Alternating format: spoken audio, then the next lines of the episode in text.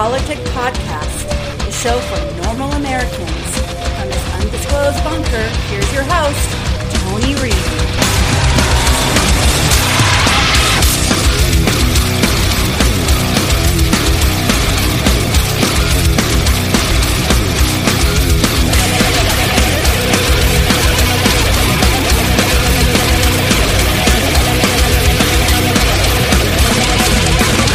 Ongoing crime wave in Minneapolis has some black community leaders calling on the city council to help them do something about it. Fox 9's Karen Scullin with more on what these activists say and what two council members say is fueling the problem. A memorial to the woman who was shot and killed Sunday night, her unborn baby delivered and fighting for his life. That has left some in the community sending a strong message to City Council. They believe there's a direct connection between the recent violence and the City Council's effort to defund and abolish the police department. When the City Council started talking about abolish and dismantle law enforcement, it destroyed, it's destroying our community right now. With these calls for abolishing the police and no real substantive plan to follow those words have led some folks in our communities um, to believe that they have a, a sort of open season on their enemies. Today, several groups were asking why won't City Council meet with them on police reform and why won't any of them take a stand against the ongoing violence. It is time for us to stand up in this city. It is time to tell the City Council that utopia is a bunch of BS we are not in Mayberry RFD. We are in the Wild Wild West. We happened to run into Council Member Andrea Jenkins on our way out of today's news conference. The violence is an emergency situation for me right now. Right. What about the rest of the council? I can't speak for the rest of the council, ma'am. Why use the words defund and abolish if it almost sounds like you're talking about the same thing? We're saying the same. Yes. Why use the words defund and abolish? Why not work together and come up with some reforms. That's exactly what I'm proposing. Work together, come up with reforms. Have a nice day, everybody. We contacted five other council members on the issue. Jeremiah Ellison responded, saying he's going to neighborhood meetings with the 4th Precinct inspector to hear community concerns on violence. But he does not believe there's a correlation between calls to defund and the crime wave, but rather the police killing alone is inspiring it.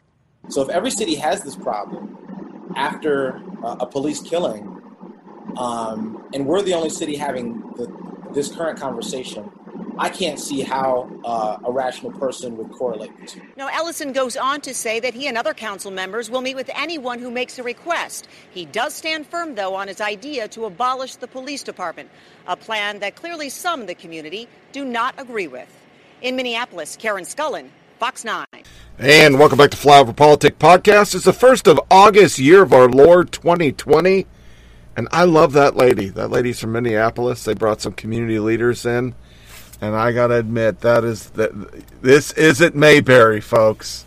And it really isn't. So, today we're going to do our usual run of mill show. Got a little violence. Going to cover some hearings, uh, the bar hearing and the tech hearing, not as big as you'd think it would be. Um, and I stumbled across something that is going to fatten up our woke section because I'm going to tell you right now, I saw a movie, it came up, and I think, you know, um, as we've been saying lately, uh, in the zeal to be PC, sometimes the woke crowd just goes too far. And there was a movie this movie was from 2004 because remember, whenever we have a conservative president, um, or Republican president, it, it we have Nazis, we have racism. That's when they pull that out because that's what Democrats do, right? That, that's what they do. So this movie was what they're trying to do now, which is if the Confederacy won, and this is some of the racist shit ever. Now, they say they researched and found stuff pre emancipation, and that's where they came up with this shit, except for one restaurant. Uh, for those that are in your 50s, you can remember the days of Sambo's, right? Well, this was super racist, this place. Um, but it's a great juxtaposition between what's reality and what the left thinks. Because right now, as we know, the left thinks we're all just one huge racist fucking country, and you have one offs of racism. Yes, we have one offs of racist shit. That goes both ways, but it's one offs, but not to this crowd. This crowd, everybody's a racist. So, to get a few things done up front, uh, Trump trashes Biden three to one with Obama voters in the Midwest, and they went through Michigan, Pennsylvania, and Wisconsin. Zogby, which usually predicts, he's predicted almost everyone right, still is predicting Trump's going to win. I, I don't see that happening. Um, but that's what he is projecting. And so they went back through and did a poll of people that were Obama voters, but flipped to Trump, and 75% of them still going to vote for Trump. Um, kind of like the walk away we had from last podcast. David Martosko brings the next one. Can anyone honestly doubt journalism has lost its way? This new Harris poll via Axios shows airlines is the only industry that lost more public approval than the media since the start of the COVID epidemic. Advocates posing as journalists have ruined the profession. Editors have failed to hold advocates to account. Young reporters don't feel like they need to call the people to write about. Reposting, repackaging other stories is routine. Anonymous quotes are overused. And it is Media's negative five. They've just fucked themselves. Because I don't. I think they once again they this Twitter concept that that's America. They truly believe. Well, yeah, on Twitter you're majority lib because that's all. Once again, it's who you follow. If I want to be honest, who do who do I follow? More conservative people. So to me, America looks conservative, even though it's not but that's our media. They they live on Twitter. They get their stories from Twitter, and of course, to them, the world is shit fest. Um, so I don't know. Thought that was interesting. Then CBS experiment. They went out and did what they always do: try to prove Trump wrong. But all they did is prove that he's right with mail-in ballots. A record number of Americans are expected to mail in their votes this November because of the pandemic. But when you send in your ballot, what are the odds it will actually count? CBS This Morning's Tony Dokoupil put the Postal Service to the test. If you know how to mail a letter, you already know how to mail in your vote. How you doing? But how long might it take for that vote to actually arrive and be counted? Have a good afternoon. We decided to test it, sending 100 mock ballots simulating 100 voters from locations all across Philadelphia to a P.O. box we set up to represent a local election office. In the following week, we checked our P.O. box for the results. Mail pickup notice, there's more. When we went to collect everything, though, Nothing? most of our votes seem to be lost. That's all I have back there right now. That, that's You're sure? You're, you're totally sure. I believe you. All right, good. Have a good day. 21% of our votes hadn't materialized after four days. So, of our 100 ballots, 97 arrived, which sounds pretty good, unless you consider the fact that that means three people who tried to vote by mail in our mock election were in fact disenfranchised by mail. In a close election, 3% could be pivotal, especially in what's expected to be a record year for mail in voting. President Trump again this week repeating claims without evidence that widespread mail in voting this November would lead to rampant fraud. I want to look ahead to the election. The president continues to warn that it's going to be rigged, that's his word, by mail in ballots, even though there's no compelling evidence that mail in ballots are tied to widespread voter fraud. Republican voters do listen to President Trump when he expresses concern, usually without any evidence, we should note, about the integrity of mail ballots. 21% didn't show up out of 100 ballots. People keep covering it, but the media doesn't want to fucking acknowledge that it doesn't work. You know, I even heard somebody, uh, Obama, which we're not really covering his, his kumbaya speech at Lewis's funeral. Don't you notice how more and more liberals, when they die, God, we just lionize these people. I mean, he's, he was a great figure, got it, he got beaten, Pettus Bridge. But you can't have a funeral for your mom. Why the fuck can he have a four day funeral? parades. I don't understand. I mean, I just don't understand. But we have a we have a segment on that. But uh, he even Obama said uh, uh, disparaging the postal service. Well, the postal service sucks. There's no. Why do we have UPS and FedEx? Because the postal service fucks, fucking sucks. Shit gets lost all the time. It's not that they are fucking bunch of assholes that go out to screw people. It's just that's life, man. You're putting shit in fucking machines, sorting it. It's a piece of fucking paper. And then we have an article that, you know, I'm just going to cover briefly, but it's amazing how many people literally standing out and not saying I'm going to BLM Kool Aid. Stephon Tuitt, Steelers defensive end, is pretty adamant about standing for the national anthem. Mike Ditka, which we had on the last show. Charles Barkley, we're about to hear. Richy Werenski, he's a pro golfer. Uh, he wore last weekend uh, Blue Lives Matter wristband and got crushed for it. Sam, Sam Coonrod, we already talked about him. Aubrey Huff, uh, speaking of the Giants, Aubrey Huff was instrumental in giving Frisco the 2010 World Series. And she even, or he even posts, which really kind of surprises the shit out of me. But then I found in this little bullshit segment of one article I guess is what I'm trying to say. One article, there was a link to Tyler Perry, and wow, this is a lot of balls.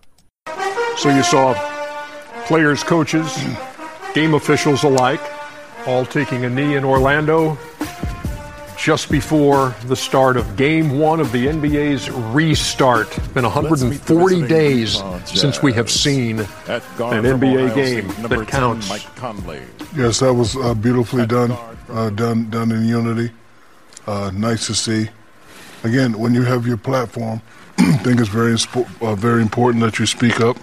Very important that you speak your mind. But when you talk about change, it's also you have to talk about protocol.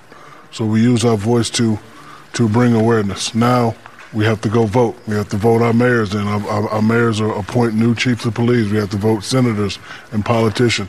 It, you know, it doesn't just stop with just sending out a tweet or just you know yelling all the time. We have to continue to fight, continue the movement, and you know follow and you know chase the uh, protocol. Again, I'm proud of everybody. Everyone should use their platform how they see. Hey, I'm not the type of guy that say you should do this, you should do that. You know, everyone has their own platform. You know, they run their own brand. Uh, I'm proud of everyone. And my thing is, listen, the national anthem means different things to different people. Uh, I'm glad these guys are all unified. But if people, if people don't kneel, they're not a bad person. Uh, I want to make that perfectly clear. Uh, I'm glad they had unity. But if we have a guy who doesn't want to kneel because the anthem means something to him, he should not be vilified. Your uh, your great great grandfather was was enslaved in, in, this country. You are also the owner of the largest movie studio in the U.S., which just happens to be built on what was a military base for the Confederate Army. Uh, I mean, the arc of that is just is an extraordinary thing. Um, the president is arguing that Confederate statues, monuments are, are, part of our heritage. As somebody who's a storyteller, what what story do you think these statues tell you and us, and should they come down?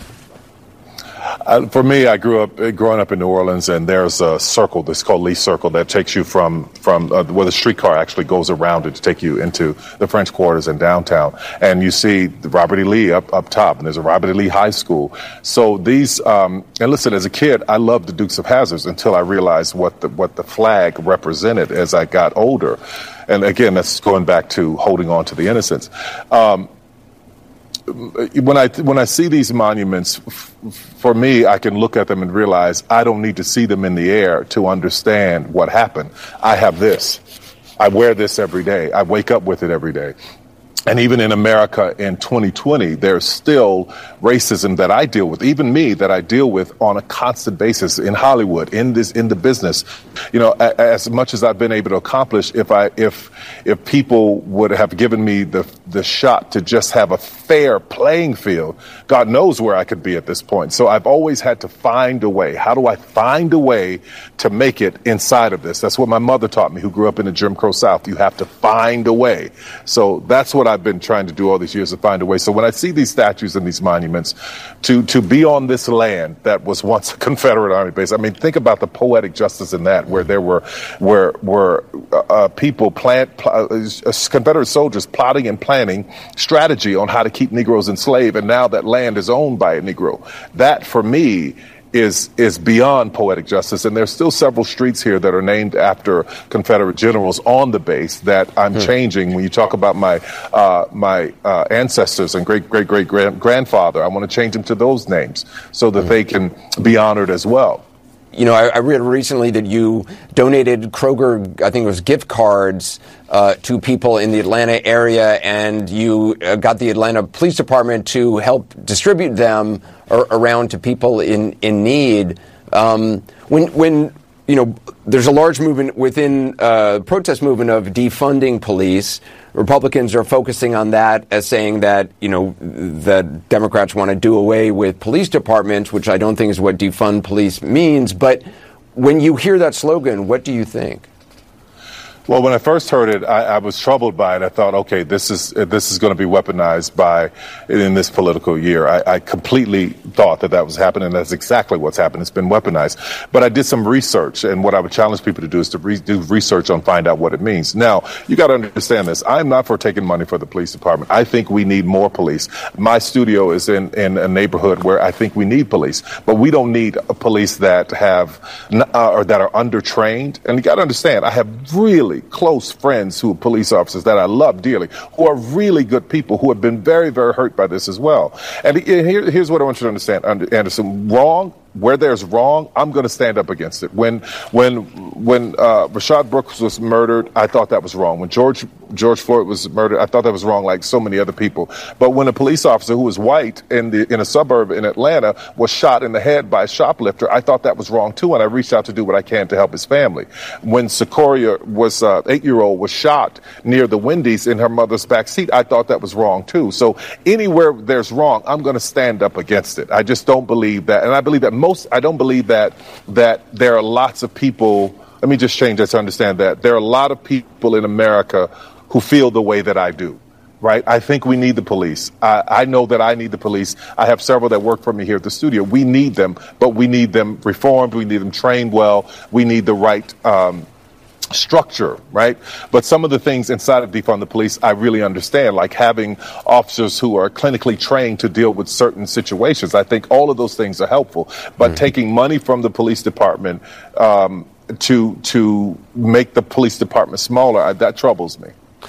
We need more cops, and he's actually 100% right. But you can't stop getting these articles. New York Post writer, BLM sweet sounding con, unconcerned with black on black crime. It Takes a lot of guts to swim upstream against the Black Lives Matter tidal wave sweeping the country. New York Post columnist Phil Mushnick looks like Michael Phelps doing just that in a post exposing pro sports providing cover for the true and troubling nature of BLM.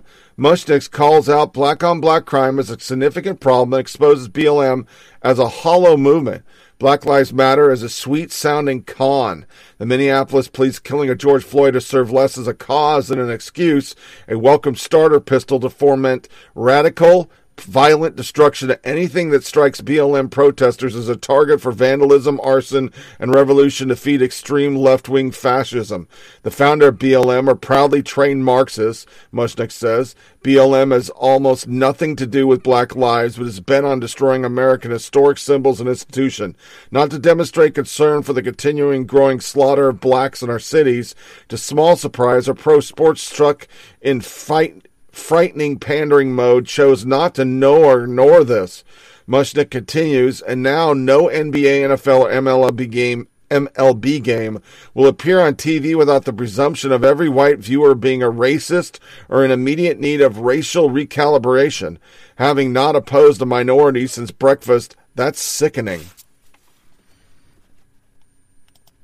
Because people are listening to what they say. He continues, taking a knee is now a visual take names referendum on whether one is a racist, courtesy of commissioners who couldn't foresee the large can of lockstep political goose stepping they invited. To people who have actually examined the nature of BLM, they find it antithetical to democracy. Nevertheless, to refuse to kneel to BLM servitude is the risk the perils that go with noncompliance. After all, BLM has inspired the destruction of anything and everything, including states honoring the bravery of pre-Civil War abolitionists. That means more to BLM than any latest count of dead in the street black lives. The name BLM may have a nice ring to it, but must ask rhetorically if anyone has ever seen a BLM urban protest of blacks daily murdering blacks. But BLM is too busy advocating indiscriminate rioting, looting, vandalizing, and destruction of churches, museums, municipal buildings, parks, public transportation, and destruction of businesses, some black owned. The Post writer charges. American sports, particularly activists like LeBron James and Colin Kaepernick, choose Nike money over democracy. Red China partner Nike millions call many shots in U.S. sports. The progressive Black Lives Matter movement has never cared about black lives unless their deaths can be exploited for chaos. Has games has gamed the MLB and the NFL and NBA. Um, later on, Grant Napear and previously tweeted the words "All Life Matter." Every one of them, he was branded a racist and canceled for his radio program. But in the name of progress and equality, we keep sprinting backwards, our eyes closed, capitulating to those who keep laying us lower. We always talk about Black Lives Matter, but what are we doing ourselves? The media is never going to cover it because they're too busy finding any way to get Biden elected. And one of them was the death of Herman Cain. Now, I could give two shits about Herman Cain, to be quite honest. I, I don't know much about the guy. I know he ran for president, but I don't, I don't know anything. But the way Navarro, Reid, and all these people treated him, it's just fucking horrible. The View contributor Ana Navarro nagged Cain in death for exposing himself to coronavirus at a Trump rally. Well, there was no proof that had contracted the virus at the event, as he's been traveling all over the country for weeks. Pictures of him in June Trump with, event without a mask had her seeing red. When within hours of his death, Navarro tweeted, Herman Cain thought COVID was a hoax, scoffed at wearing a mask, died of COVID. Wow, what a heartfelt condolence. She then went after other conservatives who haven't embraced abject fear during the plague. Bill Montgomery, co-founder of pro-Trump Turning Point USA, scoffs at the virus, died of COVID. Representative Gohmert refused to wear a mask, has COVID. See a pattern? COVID doesn't care about partisanship. But look how far she's willing to go for partisanship. MSDNC's Joy Reid offered condolences to Cain family along with a subtle twist and a political knife. She tweeted, Herman Cain has died weeks after attending Donald Trump Tulsa rally, not wearing a mask. Condolences to his family. Oh, yeah. Then we have Aaron Rupar, uh, well, April Ryan, waiting for a tweet from Ronald, real Donald Trump on the death of Herman Cain, who died of COVID after the Tulsa rally. Real Donald Trump has blood on his hands. That's a journalist. Occupy Democrat managing editor. He did some. Aaron Rupar. Herman Cain, last public appearance was appearing at Trump rally without a mask. He posted an anti-mask tweet the day before that has since been deleted. People's reply, dance on the grave, you ghoul. Reuters. Herman Cain, ex-presidential candidate, refused to wear a mask, dies after COVID-19 diagnosis. Reply He hasn't even had an autopsy. The body isn't even cold, and Reuters is already dancing on his grave.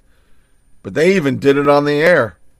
The virus is rapidly swallowing us. All colors, all stripes, all creeds. It just took a former presidential candidate, Herman Cain. Yes, he supported the president. The president says he was a good friend of his. We wish his family well and we wish that he rest in peace. And I wish that this president have no peace until he thinks about what he's exposing people to. He didn't even mention that Mr. Cain was at his rally among the maskless masses right before he was diagnosed. Now, maybe he didn't get it there. Sure as hell didn't help. May Herm Cain rest in peace. He fell ill not long after that rally in June, the one in Tulsa, Oklahoma. You see him not wearing a mask. The president doesn't get it. And he dealt another blow to the rest of us today when he had to deal with the loss of one of his friends to coronavirus. But how he explained it, what he didn't say. This time, we all know former presidential candidate Herm Cain. He died way too young from coronavirus, just in his 70s, so many years in front of him. The president said nothing about how the death changed how he feels about this pandemic. No sense of urgency. We got a lot of that dickweed today. He, he his ratings are going to shit because people got sick of his jerk off fest with his brother. So we've been getting a lot of this him saying outlandish shit. He, he's also in our violence section. But then we get Ben Shapiro, and I think he really sums it up. And I wanted to read this up front before we go into our violent left, which once again is Cuomo again.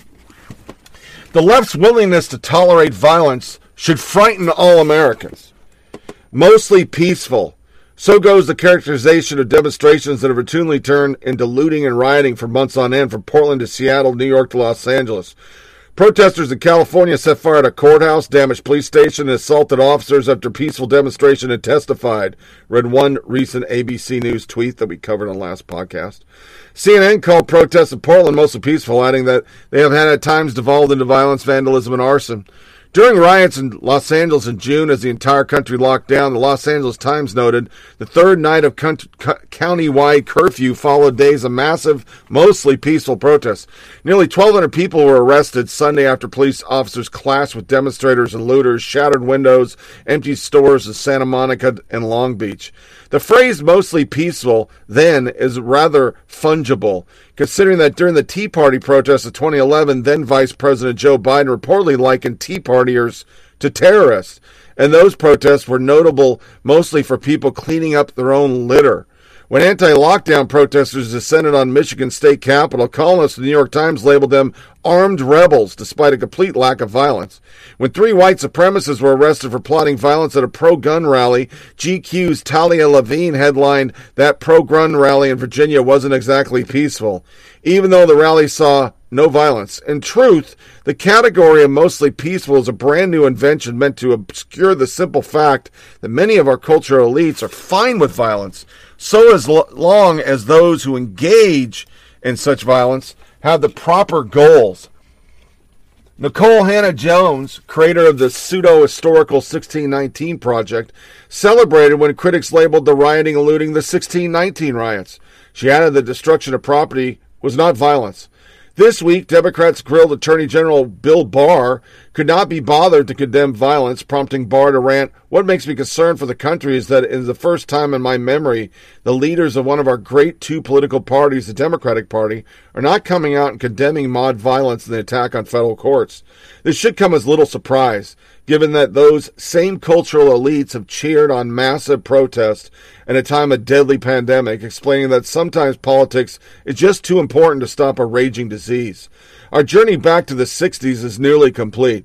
Too many Americans have rejected some of the key lessons of that time that a breakdown in law and order costs lives, that political change does not require violence, in favor of a newfound sense of purpose these Americans will pat the violent vanguards of revolution on the head, content that they will not pay the price, all the while maintaining that those who crave law and order stand for regressive autocracy. Thus, Mayor Jenny Durkan of Seattle recently informed MSDNC that federal law enforcement attempt to stop destruction of a federal property in Portland actually represented a dry run for martial law. With Democrats and those in the media willing to run cover for violent leftists, the thin veneer of civilization disintegrates. When violence is excused as speech and speech by the opposition labeled violence, democracy dies. With each passing day of silence by those who should know better, or worse, those propaganda, propagandizing on behalf of those who engage in criminal activity, America draws closer to the brink. He's spot on. And how could I not lead us into our violence section with the supercut? Every one of your media better saying peaceful protest. I, I, want to be clear in how I characterize this. This is a, mostly a protest. Uh, it is not. Uh, it is not generally speaking unruly, but fires have been started. And and first thing I want to make perfectly clear: this has been almost entirely peaceful. In fact, completely peaceful. It's been a mostly peaceful protest. But then they chose to move in. Uh, Many of these protests have been largely peaceful. Mostly peaceful. Mostly, mostly peaceful. Mostly peaceful. Oh boy, oh boy. I'm looking at those live pictures next to you, and they seem very peaceful. There are always folks on the fringes of protest that do the things that uh, we don't we don't like. A few people who break a few windows and burn a few cars. They just threw something on fire, Chris. A firecracker. Something's on fire. No one should be destructing uh, property and that sort of thing but I understand the anger. Discount people who are doing things to public property that, that they shouldn't be doing. It does have to be understood that this city has got, uh, for the last several years, an issue with police. So many good people out there who want change and who are demanding change.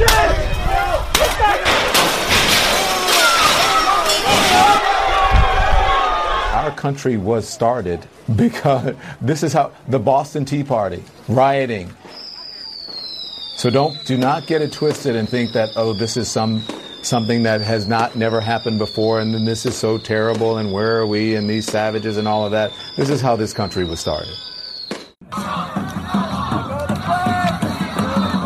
Police don't win. And I said, baby, they don't.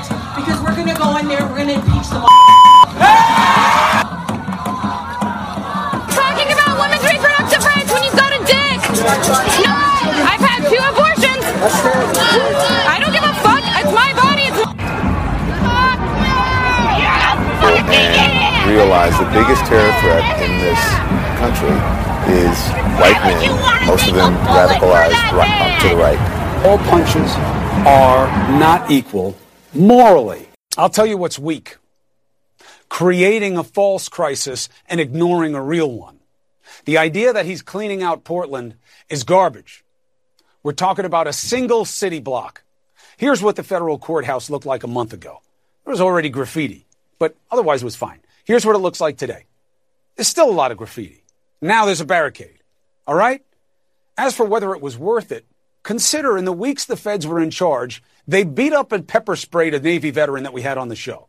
They fractured another protester's skull by shooting him in the head with a crowd control round. They gassed the mayor. They gassed a bunch of moms. They snatched an American citizen off the street and eroded trust in our democracy and definitely amped up the protests. This is not what these men and women signed up for. I feel badly for these federal officials and agents. The tactical team sent to Portland work for ICE and Customs and Border Protection. They should be doing their jobs where it matters, not here doing the bidding for Trump. You know, the left's really big on you're on the wrong side of history, and I think that the media, CNN specifically, MSDNC, WAPO, New York Times, they're going to find out over time with viewership and readership that they're on the wrong side of media because nobody agrees with them. For Matt in Oregon, U.S. Attorney hammers the media.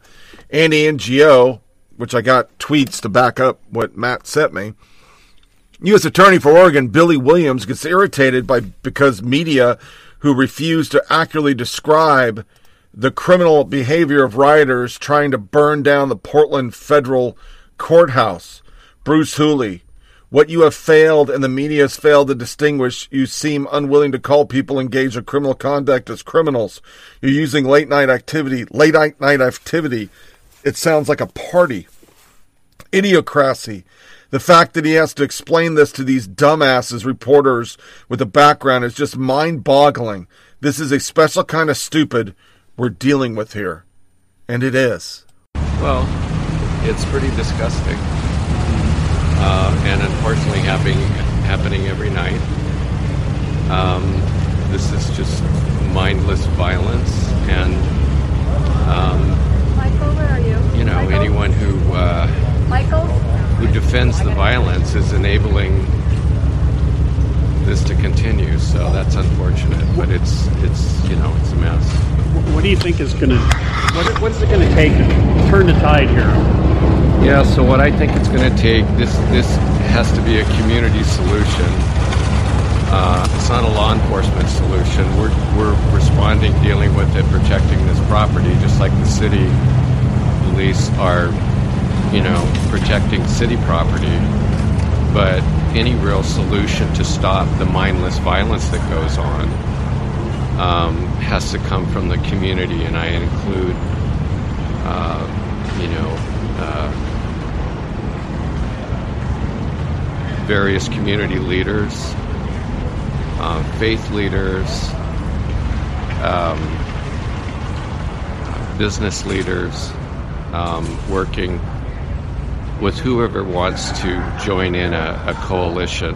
Um, uh, whatever you want to call that, the coalition of the willing, whatever. It Takes a village. Uh, no, I'm, No? I'm not going down that road. No, it takes some leadership, Okay. which um, is uh, missing right now.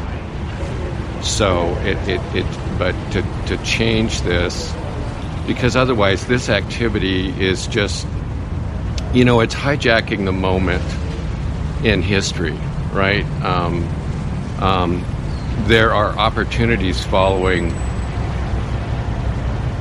the murder of George Floyd and and the thousands and thousands of lawful protesters and and groups calling for change, which everyone can agree there's um, change needed.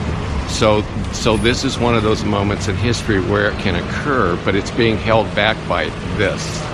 This is just mindless violence, and it's been politicized. And in my view, that's what enables this to continue because no one in their right mind thinks this is this is okay.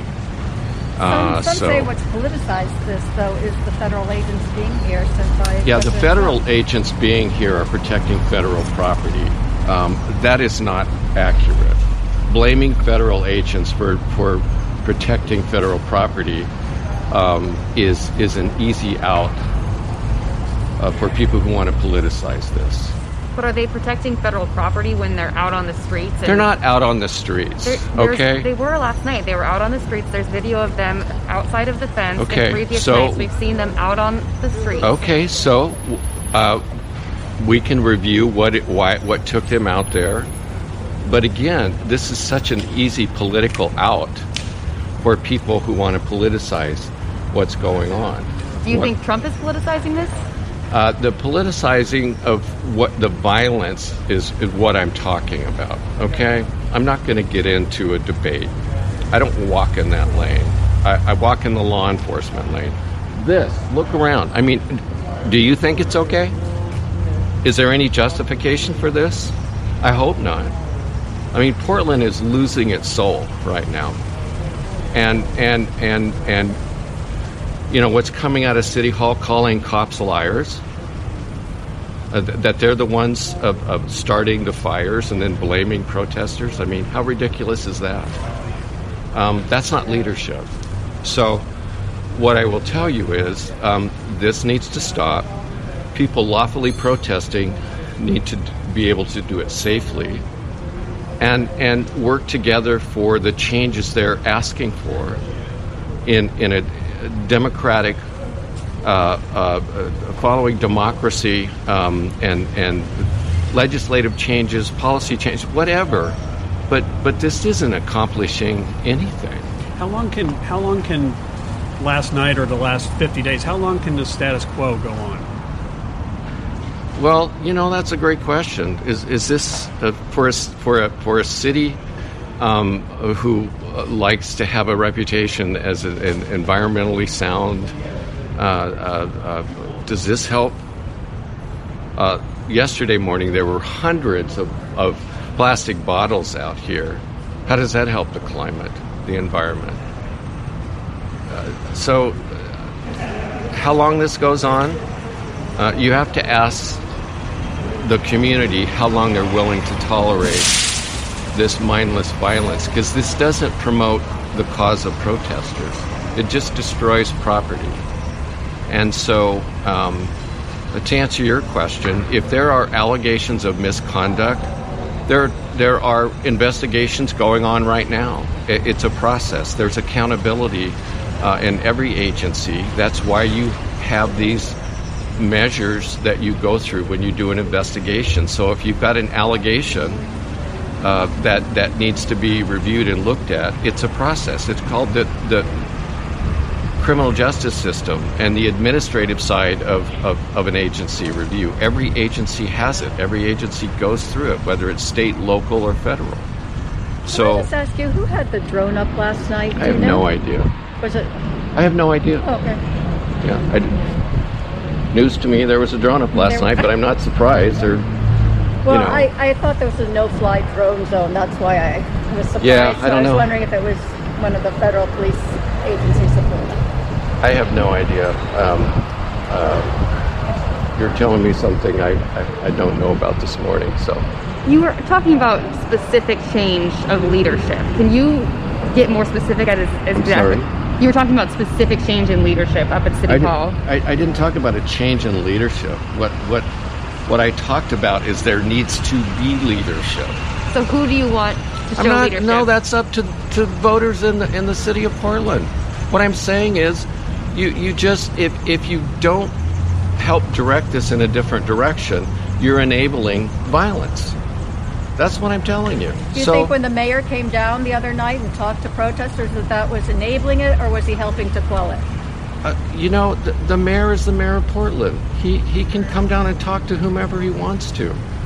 Um, uh, you know, Mayor Wheeler has has tried to address the difference between protesters and violence.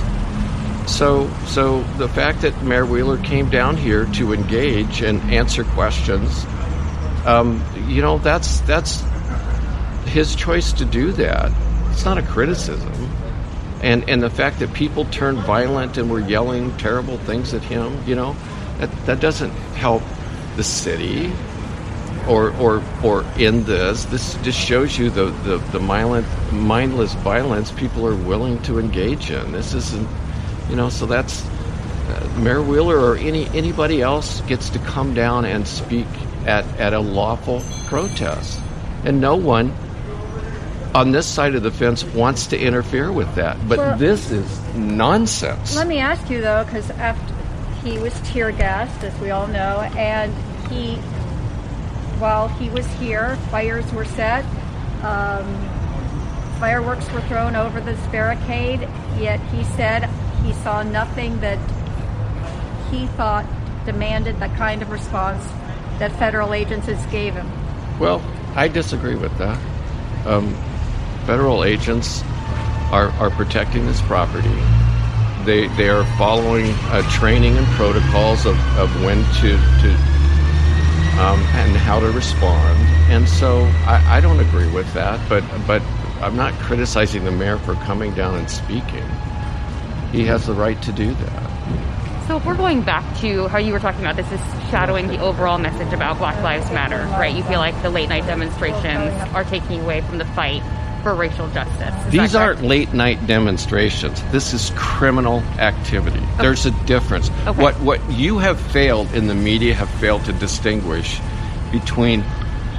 You seem unwilling to call um, um, people engaged in criminal conduct as criminals, as opposed to lawful protesting. Well, some may argue that the way the federal agents are acting is criminal yeah, too, and well, we're not saying that. argue away on that. But we're not saying either. So Well, um, so so I'm just saying there there needs to be a distinction made between lawful, constitutionally protected protest and this. This is unlawful.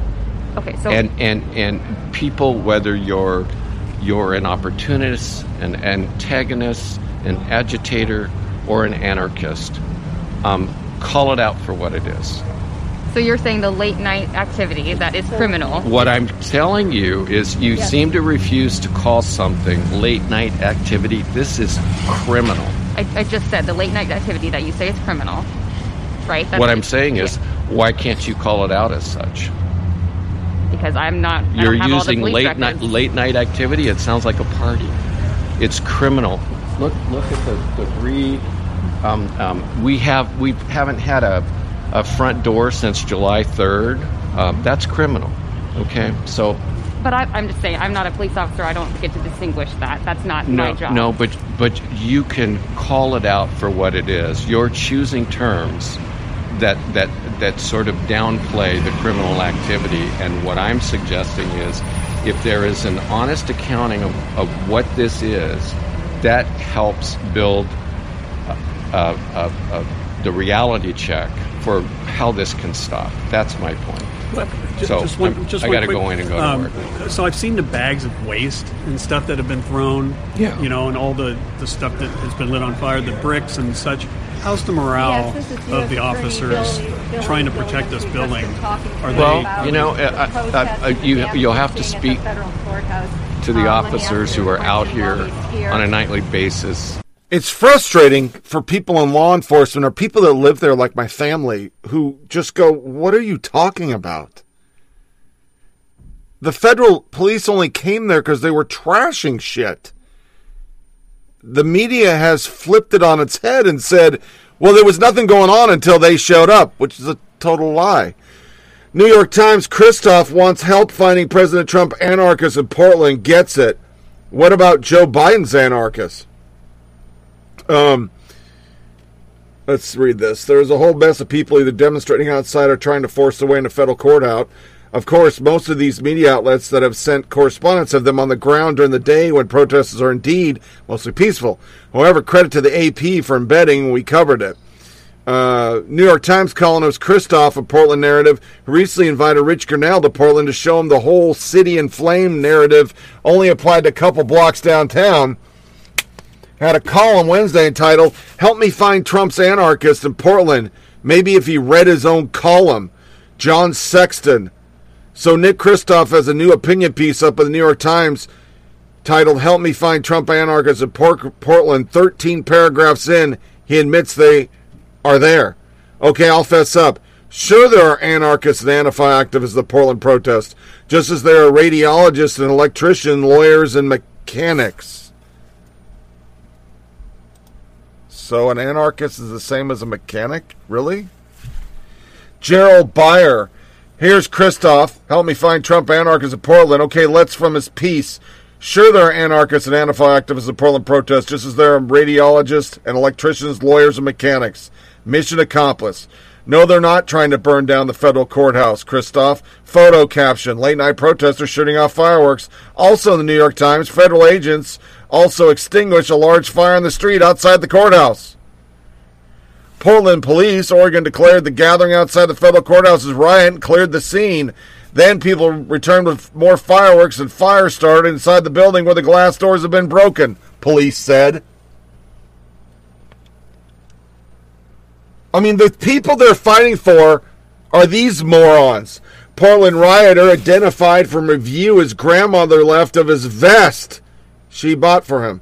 This is a true story, and it's not. It's still a great story, even if only for the online review by Grandma F.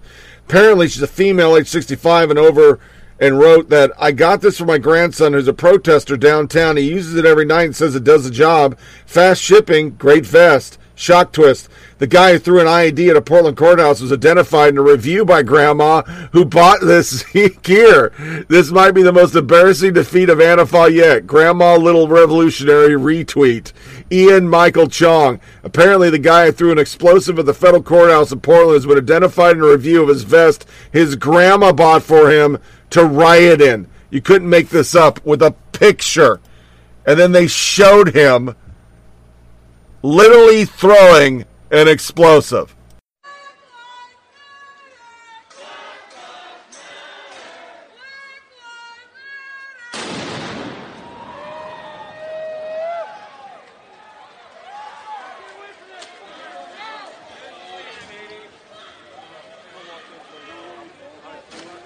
You couldn't make this shit up. You just you just couldn't. These fucking people. Then you have Dana Loesch, all right? Thread, please make sure you're learning from legit trained people. This is the not fucking around dude. Remember, they shot their own people The media ignored it. I never heard a call for background checks or anything after this. They tried to report it as white supremacists, then realized they shot themselves and then just dropped it like a fucking bad habit. Let me demonstrate something for y'all. Y'all hold on a second. We're here on the morning mental. I'm gonna show you just how stupid some people are. Give me a weapon. This weapon right here? Yes. This is a bullpup. Give me the bullpup. Yes, sir.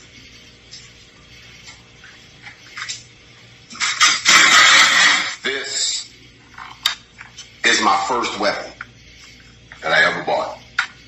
I bought this weapon back in 1990 in Germany. This is an XR-15 Shorty. We call it a pup because this bitch got kicked to it. This bitch will knock you the fuck down. The interesting thing about this weapon is if I pull back the bolt, see that? See the bolt?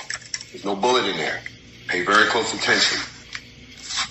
If I'm not paying attention and I take this weapon and I bang it, look what just happened. The bolt goes forward. The weapon has fired. I didn't touch the trigger. I just simply banged it on the table. If you sit down and you bang this on the ground, you will blow your head off. It happens in basic training every day. And you all get a letter and a flag saying your son was killed in a training accident. An old shotgun, if you drop it, it will fire. So don't believe these motherfuckers running around talking about you shouldn't have your hand on the trigger. You don't have to have, you have your hand on the trigger. Let me show you again.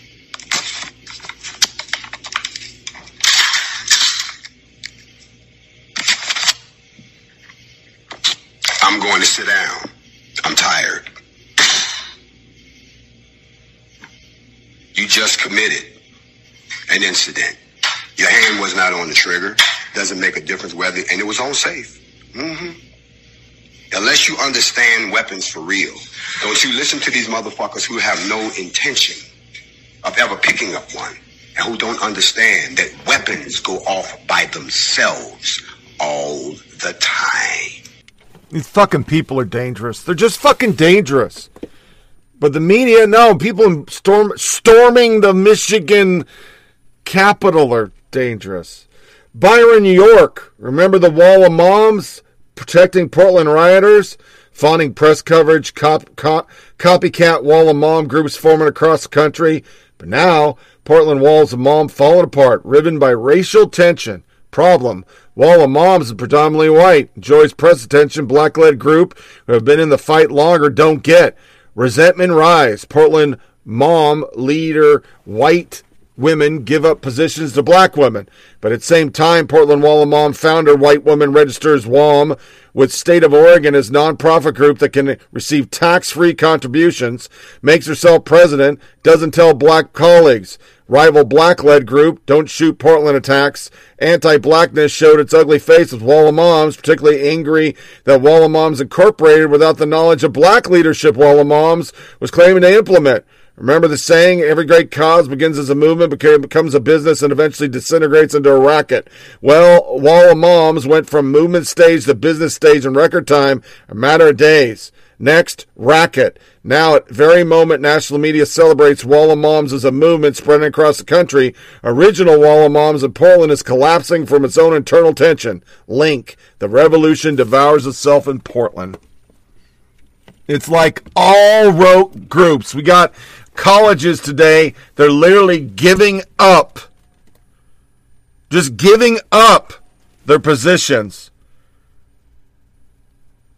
to fucking let African Americans take over, even if the president of the college, because that's that's the way it's going to work.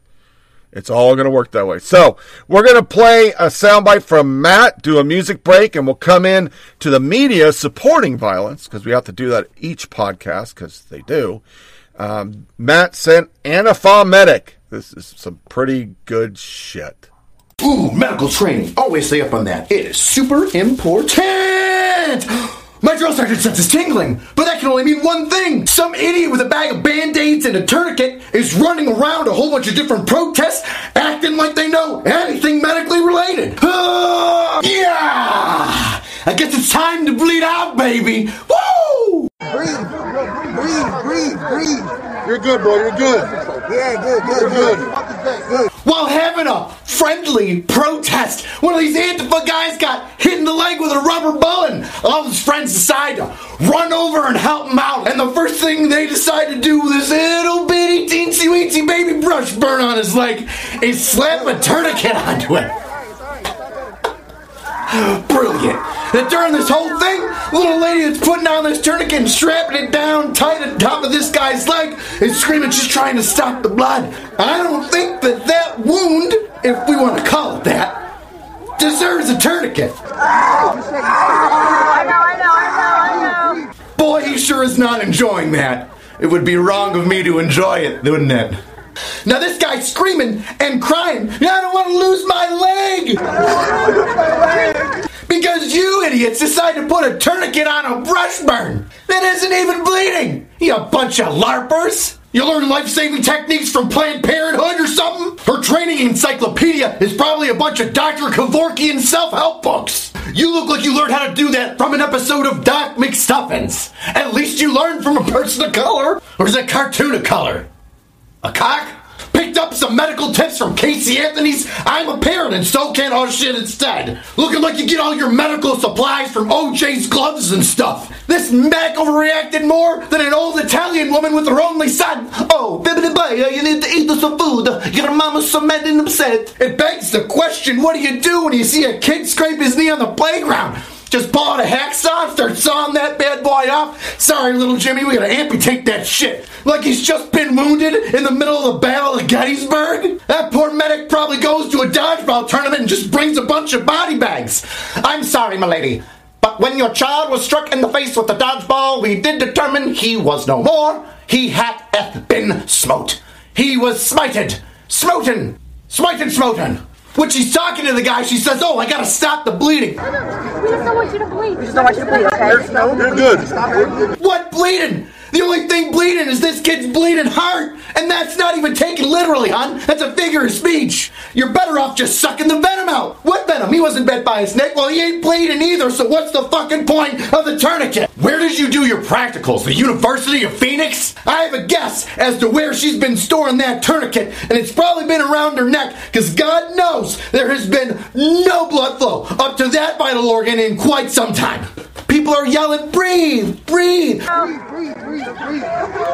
Was he going into labor? I've seen five year olds fall off their bike in the middle of the street and get up with a little bit more action. You know what the saying goes sticks and stones may break my bones, but rubber bullets need a goddamn tourniquet. Well, after all that commotion, I guess we learned one thing keep your eyes on the prize and your hands away from that dude's thighs. I feel like this woman is the Karen of combat medics, just running in and trying to take over a scene, not knowing what the hell she's fucking talking about.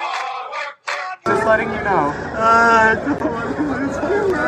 No, you're not. And the Academy Award goes to Overreactionary Antifa Activist. Oh, West Coast edition. So nice. Oh my god. Thank you so much. I would thank God, but I am an anarcho atheist, gender fluid helicopter. I would thank the Academy, but we all know positions of power are automatically racist. I can only say I wish that the person giving me medical aid wasn't white, but I am blessed to know that she wasn't a man, or identified as one. And finally, I would like to note that my privilege is what saved me. Thank you. Thank you. The dude looks like when your dog tries to sleep like a person on their back with their arms up. Oh, look, he's getting tummy rubs.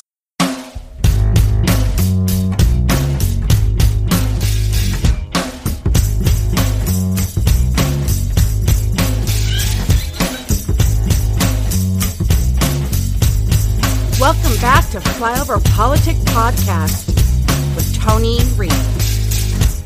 Move aside and let the man go through. Let the man go through. Move aside and let the man go through. Let the man go through. Tony Barr is someone who, in his speech, Willie, I was reminded of this yesterday.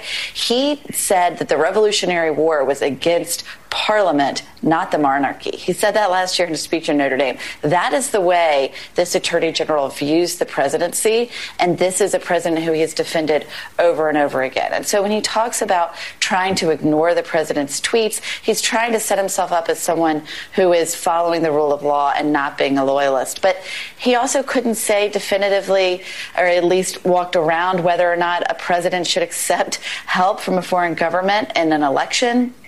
And he said that he could, he, he of course would discuss the presidential reelection as a member of the cabinet. There were time and time again where we did see how the relationship was close together. The Attorney General has now sided with the President of the United States and saying that that wholesale mail-in voting is susceptible to corruption. And I think if anybody watching this, this uh, there are a lot of lessons to take, a lot of, uh, of headlines out of out of Barr's testimony yesterday. But the totality of it on this question, which is is William Barr, the Attorney General of the United States, in the conduct of this election as we go forward between now and Election Day and in the crucial period after Election Day and up until January 20th, is the Attorney General make, taking pains to, to communicate to America and the Congress that he is going to be a neutral player enforcing the rule of law? Or is he going to be what he has been so far, which is a political actor behaving on behalf of the president? There's no question, if you watched that, that his, his testimony yesterday, that he is happy, perfectly willing, and it is clear that he is happy to have us all think the latter, that he's going to be acting as a political agent of the president, not as someone who's trying to enforce the integrity of the American election or on the side of the American, the, of the American rule of law and the American people. Wolf, let's be honest. The president, in the middle of a deadly pandemic with 4 million cases, over 150,000 uh, Americans dead, is functioning at the level of a child. And not even a child who's really connected to reality. He uh, retweeted all that nonsense from this kooky person who was made all these claims about hydroxychloroquine. All the medical experts have debunked uh, the assertions that hydroxychloroquine is some kind of a cure. And even as the president is trying, has, has uh, been goaded by his aides into uh, trying to strike a more uh, realistic assessment of the situation, he cannot resist repeating uh, his promotion of this uh, uh, completely unproven medication. Um, not to mention the absurd statements like much of the country is corona free. we cases are indeed coming down somewhat, or uh, the, the rise in cases has been tempered somewhat in some of the hottest spots. But we still have more than 55,000 cases a day, 1,000 people dying a day, and the president's complaining that people don't like him. It is, it's profoundly disturbing that this is the kind of leadership the country, or lack of leadership, that the country is getting from the White House in a crisis of this magnitude. Yeah, it was pretty. Uh, the President of the United States who has a constitutional responsibility to protect and defend America's interests at home and abroad, is shrugging off the job when it comes to Vladimir Putin. It's been almost five months since, according to the New York Times, the president was made aware of the allegations, and not once has he defended America or demanded answers from the Kremlin. This kind of behavior is part of a pattern with Trump, a pattern of being grotesquely solicitous of Putin. There's, there's incompetent and faithless, or he's doing what he wants to deliberately. Are you concerned about Donald Trump's loyalties to, um, you know, the U.S. versus whatever strange loyalty he seems to have to Mr. Putin? Yes, when it matters, Joy, whether it's defending the integrity of our elections or defending the lives of our soldiers, he chooses Vladimir Putin over America. In your mind, is Donald Trump's fixation with Putin about some material gain he thinks he can get from him? What was striking to me is the Democrats lost a bit of control. This is their hearing. They are in the majority. But right off the top, the ranking Republican member, Jim Jordan, had essentially a Trump campaign ad or a Republican campaign ad uh, full of footage of protesters turning into more than protesters and attacking police. And the Democrats had no choice because he got to play it to let it go. Yeah, it was really r- remarkable. Uh, it was very carefully uh, produced and carefully crafted by Jim Jordan and, and the Republicans on this committee in order to, to use this as a platform to push the president's campaign uh, strategy and campaign message on law and order. And that's how it started in a very vivid way.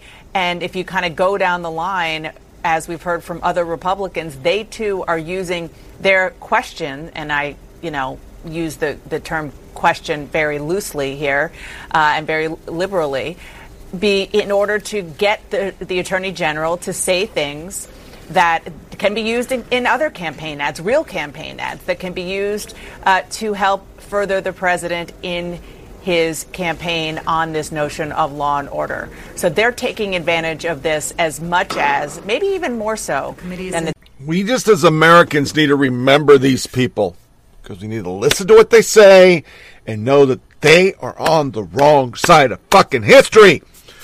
So is Natalie Portman and Joaquin Phoenix and a bunch, a bunch of other Hollywood elites signed a letter uh, titled A Letter to Demand Divestment from Police and Investment in Black Communities. So, just like in the Jewish world, uh, BDS is a big deal wherever you go.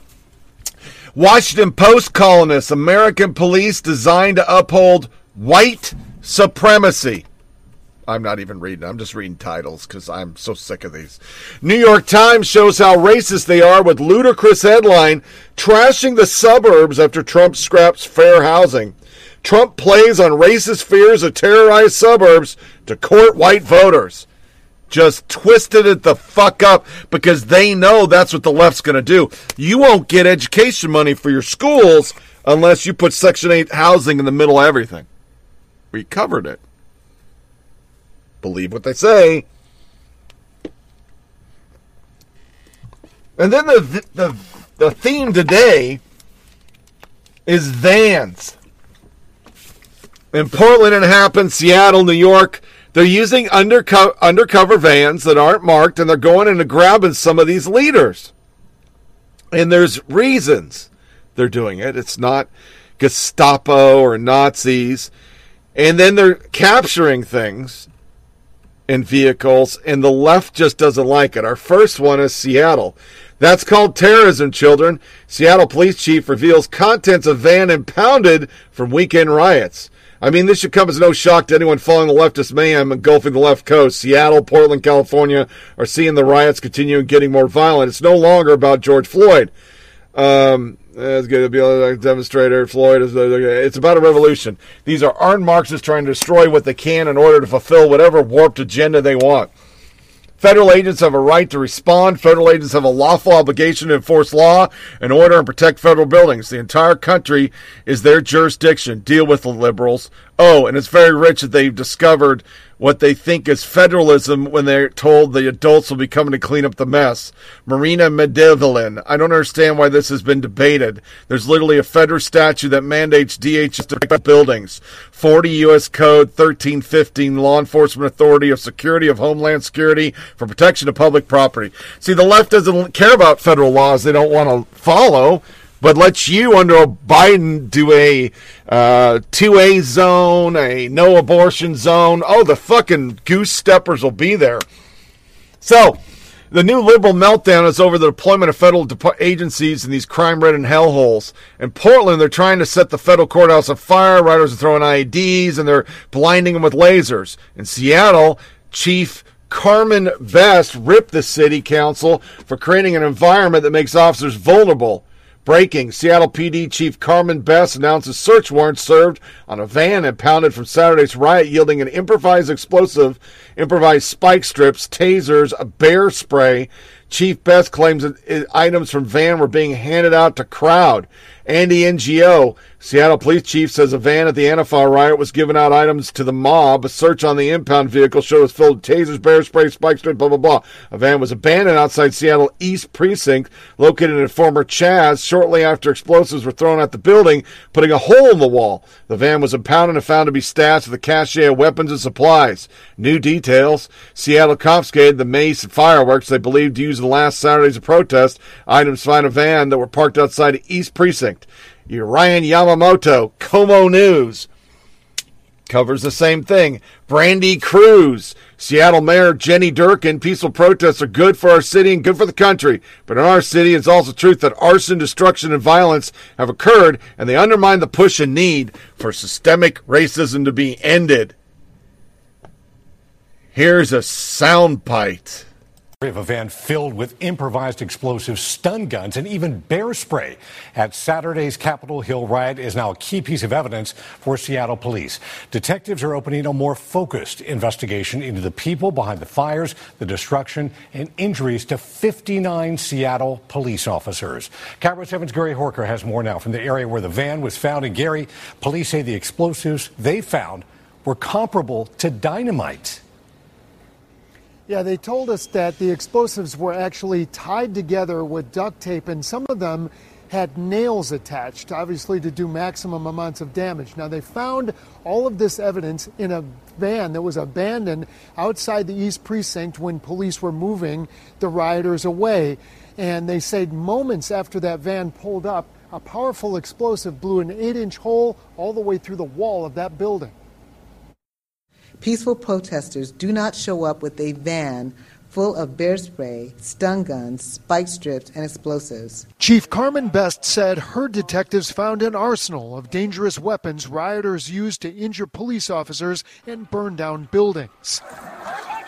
Left inside an abandoned van were improvised explosives, bear spray, stun guns, and homemade spike strips, which were used to flatten tires on officers' bikes. Detectives say the discovery of explosives taped together with nails attached explains a lot about the injuries to 59 Seattle police officers during Saturday's riots. These are caused by these uh, pyrotechnic explosives that they are taping together, taping the fuses together, and increasing the amount of explosion uh, fourfold easily. Arson detectives showed an area where a Molotov cocktail was used to firebomb five construction trailers at the King County Youth Services lot, and the confiscated van was seen nearby handing out weapons and protective gear. Investigators say bear spray is many times more powerful than the pepper spray they use. With a uh, orange type of chemical. And it's a federal offense to use it on people, yet it was sprayed on officers. Mayor Jenny Durkan compared notes with Portland's mayor, and in both cases, rioters appear organized with specialized protective gear and rehearsed actions. But they train and practice on what they call de arrest, so that if an individual is arrested by the police, a number of people will swarm and try to pull that person away from the police. Gary, we have a lot of protests every year in this city. This is a bit unusual here. Uh, the chief said even after five trailers were burned on county property, uh, cars were smashed, a Starbucks looted, set on fire, and so many police injuries from those explosives, they still haven't arrested anyone in connection with any of those crimes. No, that's right. Both she and the mayor acknowledged that, but this investigation may only begin, be beginning because the obvious question that we asked the chief is if you have a van that's abandoned that's loaded with evidence, wouldn't you just check the registration? Wouldn't that lead to obvious suspects? She wouldn't touch that question at all, but clearly they're just getting started. This is going to take some time, and as they inform us, we'll keep you posted. Dave? All right, Gary Horcher tonight. Thanks. Peaceful. Peaceful protesters. It's all fucking peaceful. If you don't say you're fe- peaceful, you're a racist. Then we have Michelle something Michelle Luhu, I don't know. New York City is taking after Portland. A trans femme protester was pulled into an unmarked van at the Abolition Park protest. This was at Second Avenue and 25th Street.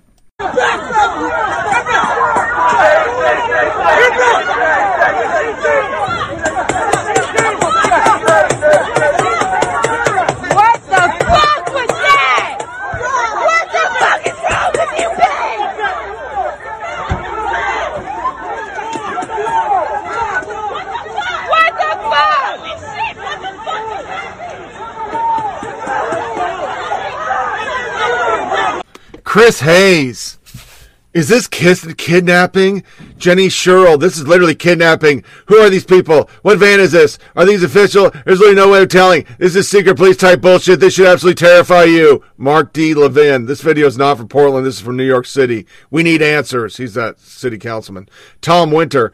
Could also be undercover detectives from Warrant Squad making arrests with probable cause for someone wanted for five specific crimes, wearing visible weapons and vests in a car immediately surrounded by uniformed police officers with NYPD written on the back. NBC News dunking on MSDNC. That was a Tom Winter works for NBC News. And he had to school Chris Hayes. Sam Fox. This not everything has to be a cause for alarm. It doesn't. Chris Hayes, maybe seems there are ways to make this arrest that are not this. They weren't surrounded it. They were there with the protest and then came in. They're actual eyewitnesses who were there. Pink News went shit faced over this. All the other gay sites were just up in arms. Trans activists. But nobody in the media got up in arms about a Florida man shooting at motherfuckers for not social distancing. Distancing dispute that ended with shots fired inside a Miami Beach hotel. The alleged gunman caught on camera getting cuffed, and tonight we're hearing from one of the witnesses. Local 10's Janine Stanwood is live outside the jail where that suspect remains behind bars. Janine. A social distancing dispute. Isn't that a sign of the times? That suspect is still here at jail. The police say that he threatened a couple of tourists at a Miami Beach hotel. Un tipo empezó a tirar tiro. A wild night inside a hotel lobby. Bullet holes piercing the floor. A man in a surgical mask on the ground in handcuffs. Esa es mi familia.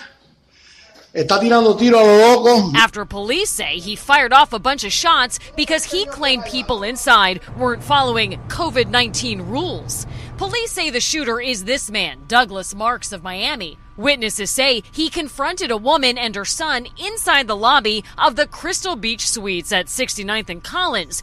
You aren't social distancing, he reportedly said. Then you all need to leave before grabbing a gun and shooting. Because he's trying to shoot in the girl and the kids. This witness, who didn't want to show his face, says he shielded mom and son. How many shots do you think?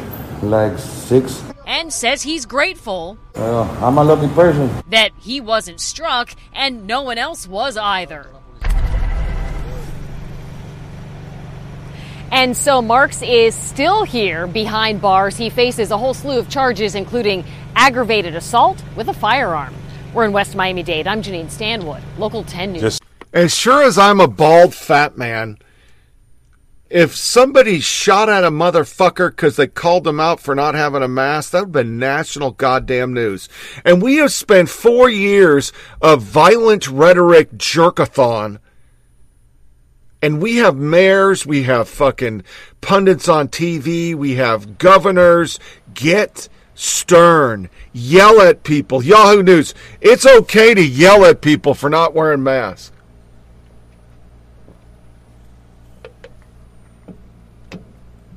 Where is their accountability? Anybody? And then I could play a violent reel, but I'm not going to. I don't want to be accused of violence porn. But I will read why this is still happening. These are the people we're talking about. And there's no better person than Alyssa Milano, a permanent woke fruitcake who never takes a day off. And if we paid reparations and white people were slaves and she was a slave, she would still come up with causes to tweet about because that's her life. That's all she's about. Permanent outrage. I'm not making any of this up. This is her fucking screed. I've got a lot of words tonight. Care if I, vent? you know what? Fuck this. We're gonna put violin music behind this because it's just too fucking good.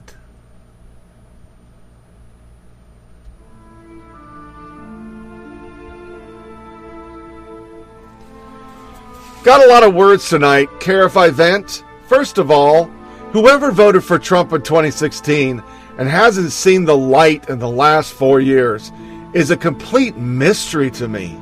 He's horrible, and every day is a new low. It's not too late to do what's right. Really? MLB can't play baseball with all the money and exclusivity and testing in the country, and you want me to send my kids to school? She went one, two, th- she went one, first, two, and then C. I shit you not. Feel, I feel so bad for the older generation. They fought their entire lives just chilling, and enjoy their grandkids and drink mimosas. And this happens? A botched pandemic response that leaves them vulnerable and alone. And don't even get me started with how fucked our priorities are in the country. We've got secret armed police and full on tactical gear, but we don't have enough PPE for our fo- frontline healthcare workers. I mean, what is the actual fuck is wrong with us? No talk about Cuomo tossing people back and stuff, and that we do have PPE, but you know, whatever the fuck. We got a president who's so orange and horrible that he doesn't care who knows he's orange and horrible. Actually, his horrible is a strategy. It's a campaign strategy. So is the orange. And what world are we living in?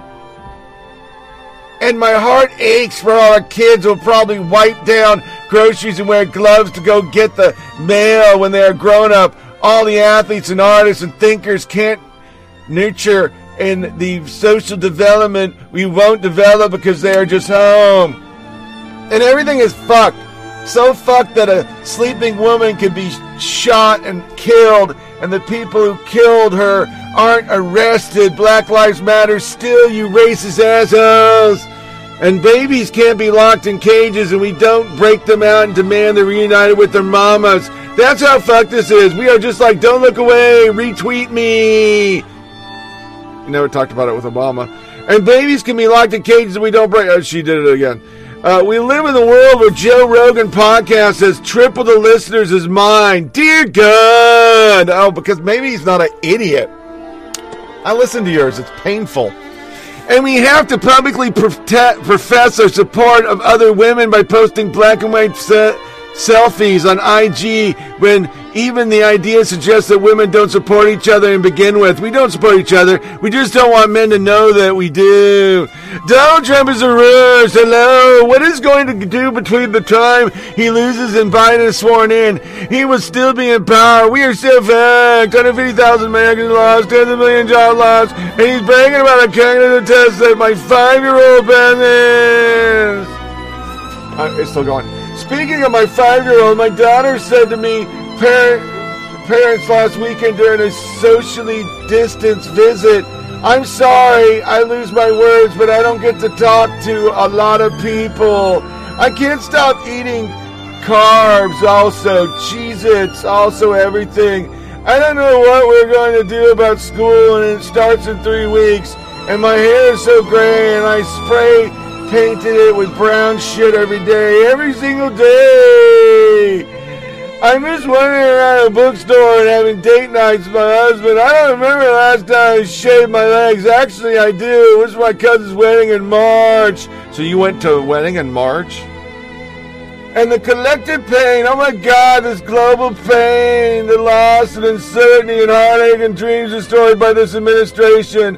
And even with all this going on, people still find the time to call me horrible things on social media. I think I'm done venting now. Nope, wait, one more thing. Check your voter registration, request your absentee ballot, make sure your friends are registered because we've got a country to take back and fight for, and the only way to win is heal and move forward is that we make it Biden. I feel better. How are you doing?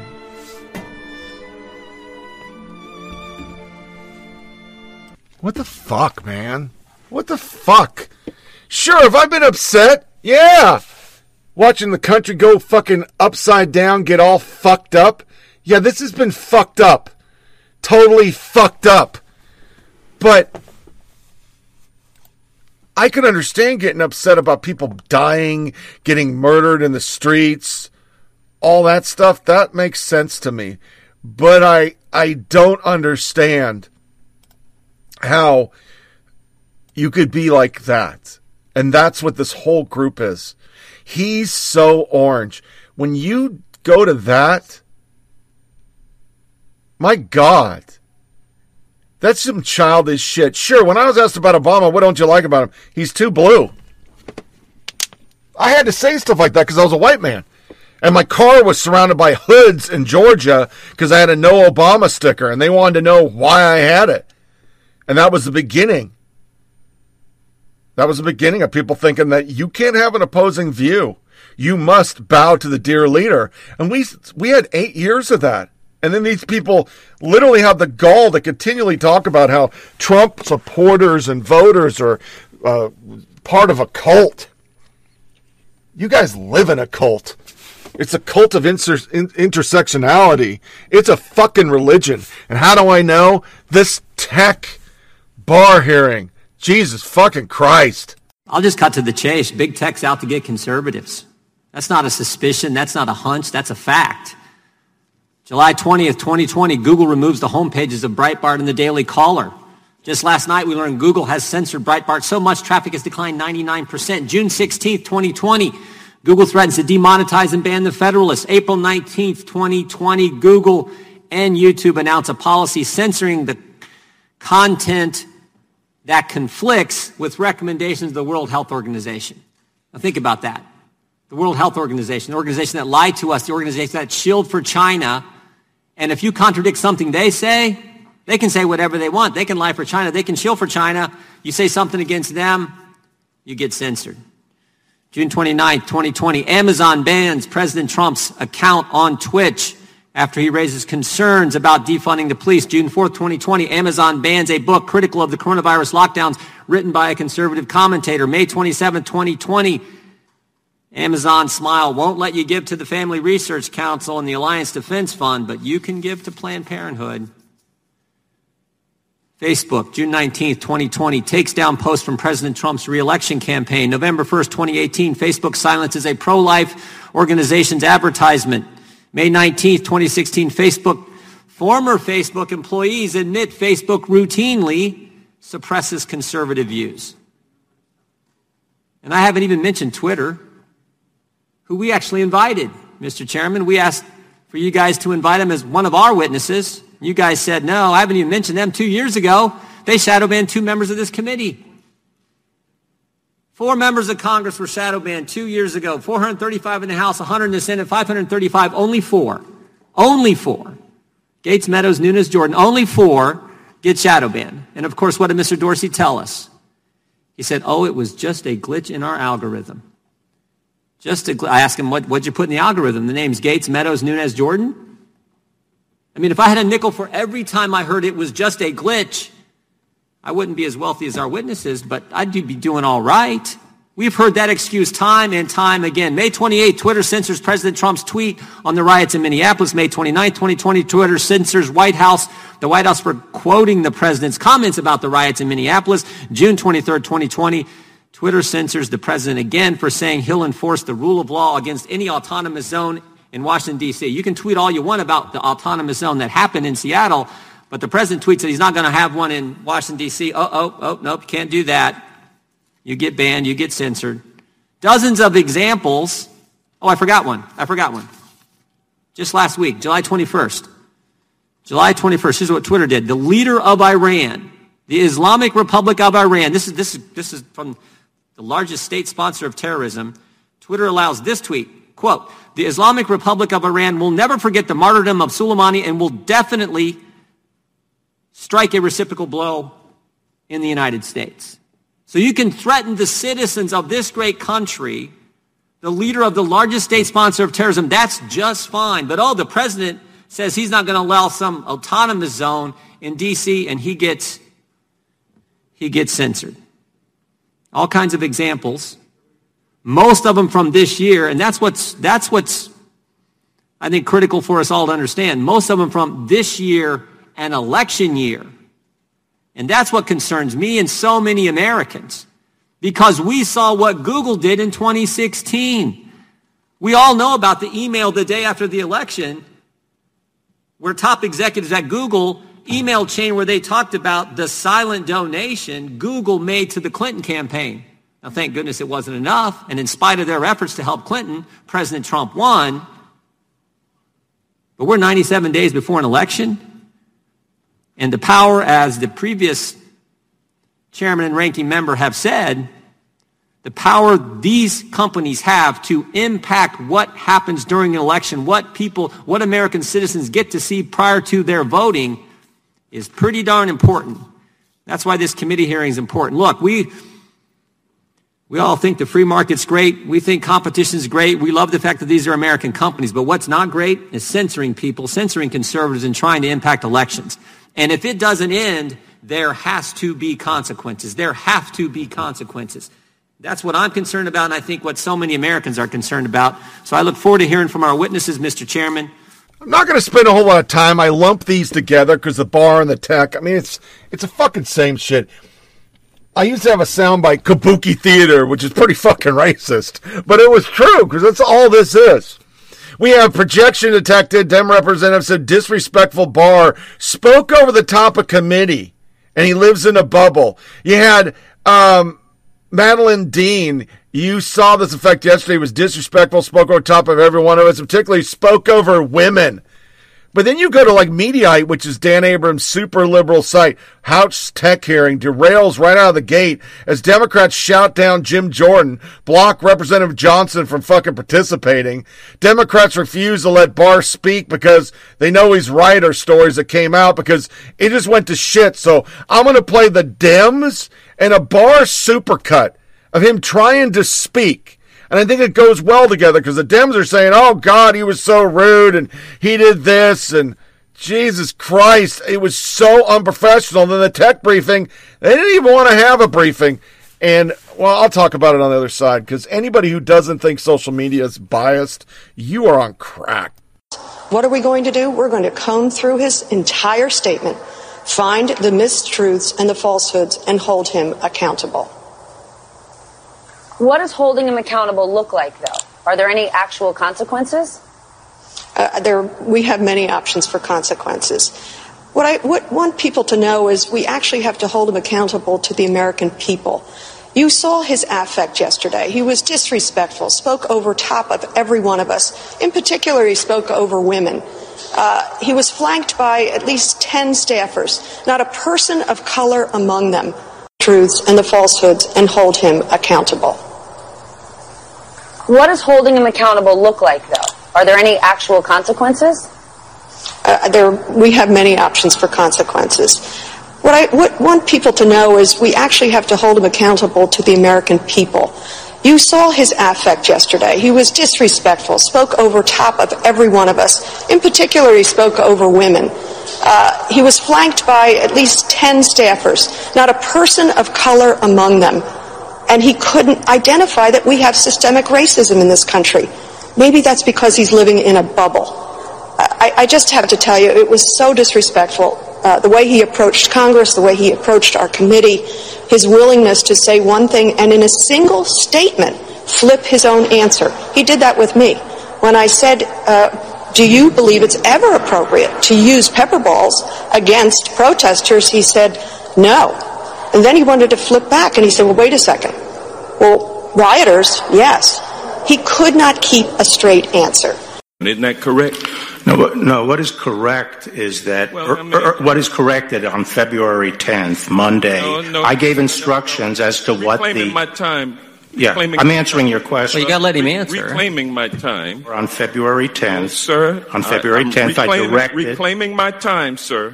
Reclaiming my time, and I know you don't want to answer. You are wrong, Mr. No, Attorney General. That was he's found the said that he investigation had been no initiated evidence. properly. He said he found Uh, no reclaiming my time without political bias. He said he and in found no April, evidence. reclaiming my time, That's where reclaiming the my video is time, from. That's where the reclaiming my time. without without any remedy at all. I'm reclaiming my time. when when people resist law enforcement, they're not peaceful. Reclaiming my time. I'm surprised at your lack of respect. Gentleman does not have the time. I don't want the time. I just want I want the Attorney General to be able to have enough time to respond to accusations and questions asked him, and you guys not cut him off. What you want is irrelevant. Uh, do you have anything you want to say in response to the speeches that have been given by the other side and, and then you've been cut off? Yeah, well, let's on Lafayette. On Lafayette, The gentleman's time has expired. Tell me the name of the cases. I don't have the name of the cases. Cases Where- where South were they? Carolina and uh, Alabama. You'll have a chance to comment after your testimony is done here today. The That it is not a self-defining term as they only recog- got two minutes, sir. That they recognized. Mr. Barr, if I Yeah, may. but this is a hearing. I thought I was the one that was supposed to be heard. Well, let me, uh, and I'm going to get there. And before I yield back, Mr. Chairman, we have a colleague. I would ask unanimous consent that uh, Mr. Johnson, the ranking member of the Constitution Subcommittee, be allowed to participate in today's hearing, which is our customary practice for subcommittee hearings. The gentleman makes a unanimous consent request. Mr. Chairman, I would object. Objection is heard. And now have the pleasure Mr. Chairman, of can- introducing today's why are we why are we not allowing? It is customary. Mr. Jordan, there was a unanimous consent request. Objection was heard, and now we'll introduce our witnesses. This has never happened It is in the now history my of- pleasure to the introduce the Judiciary today's Committee. witnesses. Our first witness is Jeff Bezos, the Chief this Executive is- Officer. Mr. Jordan, I have the time. But this is the ranking Our member of first the Constitution. witness We're talking about people's liberties here. We have the Mr. ranking member. of the- Jordan, you made a unanimous consent request. Objection was heard. Those are our rules. Objection was. It is now my pleasure the- to introduce today's witnesses. by the Mr. Our first law witness is. Jeff Bezos, the Chief Put Executive mask on. Officer of Amazon.com. Mr. Bezos founded Amazon in 19. Excuse me, I'm going to remind members of this committee, unless you are speaking, our rules require you to wear a mask according to the attending physician. No, I'm speaking about another member of this committee. I'll begin again. It is now my pleasure to introduce today's witnesses. Isn't that correct? No, but, no. What is correct is that Well, er- I mean- er- what is correct that on February 10th, Monday, No, no. I gave instructions as to what Reclaiming the my time. Yeah. Reclaiming- I'm answering your question. Well, you got to let him answer. Reclaiming my time. on February 10th, Sir. On uh, February I'm 10th, I reclaiming- directed- Reclaiming my time, sir. Reclaiming my time. And I know you don't want to answer. You are wrong, Mr. Attorney General. That was, he's found the said that investigation had been no initiated properly. He said he found Uh, no reclaiming my time without political bias. He said he and in found no April, evidence. reclaiming my time, That's reclaiming my time, from. That's where reclaiming my time. without without any remedy at all. I'm reclaiming my time. when when people resist law enforcement, they're not peaceful. Reclaiming my time. I'm surprised at your lack of respect. Gentleman does not have the time. I don't want the time. I just want I want the Attorney General to be able to have enough time to respond to accusations and questions asked him, and you guys not cut him off. What you want is irrelevant. Uh, do you have anything you want to say in response to the speeches that have been given by the other side and, and then you've been cut off? Yeah, well, let's on Lafayette. On Lafayette, The gentleman's time has expired. Tell me the name of the cases. I don't have the name of the cases. Where- Cases in where South were they? Carolina and uh, Alabama. You'll have a chance to comment after your testimony is done here today. The That it is not a self-defining term as they You've only got two minutes, sir. that they recognized. Mr. Barr, if I Yeah, may. but this is a hearing. I thought I was the one that was supposed to be heard. Well, let me, uh, and I'm going to get there. It's a concerted effort to or to control the narrative. And anybody who doesn't think that you're you're stupid. You really are. They've said it. The Google releases the private videos. I mean, I have stories and stories, but it's just a stupid conversation because it's never going to change. Ken Buck, do Chinese concentration camps match Google values? Because they got proof that Nike, all them, uh, there's a concentration camps. Even the NBA is getting stuck now that they're fucking literally locking people in buildings to play basketball. GOP rep unmasked big tech CEOs who claim proud to be American. They're not. They fucking hate this place. New York Times Politics Attorney General William Barr is a contentious congressional hearing on Tuesday defended President Trump and Justice Department on a variety of matters. Here's a fact check, and it was all bullshit. Preet Shakar, facts are racist. Seth Abramson, alert. Mike Pompeo just testified under oath that Barr will decide if Trump, despite having no constitutional authority to do so, could announce he's moving the election. Steve Schmidt, we're following you. The Lincoln Project is issuing a blanket endorsement of one of the nuttiest conspiracy mongers on the internet. I think we're done here because that was tied into this. Not April Fool Day. Uh, AP brands itself as advancing the power of facts but they don't. Washington Post, Michelle Obama promoter as new editor for diversity and inclusion. She's a super lib. I'm so excited to get to work a diverse staff makes our reporting better. We're better when we have more perspective and we can cover communities as deeply and widely as possible. And she's a super fucking racist. She's Barack Obama's wife, Michelle Obama's fucking person. They're all fucking racist. That's our media. So you hear it, and it's just this is how they covered both. I want to thank you for defending law enforcement, for pointing out what a crazy idea this defund the police uh, policy, whatever you want to call it, is, and standing up for the rule of law. And frankly, we have a video we want to show that gets right to this point. Can we play that video, please? Clear in how I characterize this. This is a, mostly a protest. Uh, it is not. Uh, it is not generally speaking unruly. Peaceful protest. Peaceful protesters. Peaceful protest. Peaceful protest. Peaceful protest. Peaceful protest. Peaceful protest. Peaceful protest. Peaceful protest. Peaceful protest. Peaceful protest. Peaceful protest. Peaceful protest. Peaceful protest. Peaceful protest. Peaceful protest. Peaceful protesters.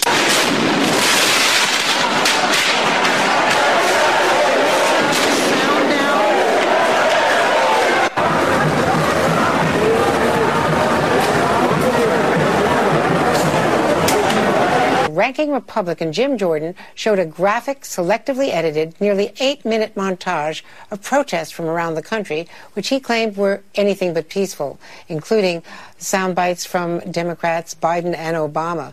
Uh, clearly uh, very political and highly edited. For Jim Jordan, the ranking Republican, to present that video when the committee rules are that there should be 48 hours of warning, and the selective editing of that video with correspondence, uh, former Vice President Biden, President Obama, Susan Rice, and others all talking about peaceful protest out of context and then showing the most violent viral video that anyone has seen, all in one seven minute, 44 second spurt, was pretty extraordinary.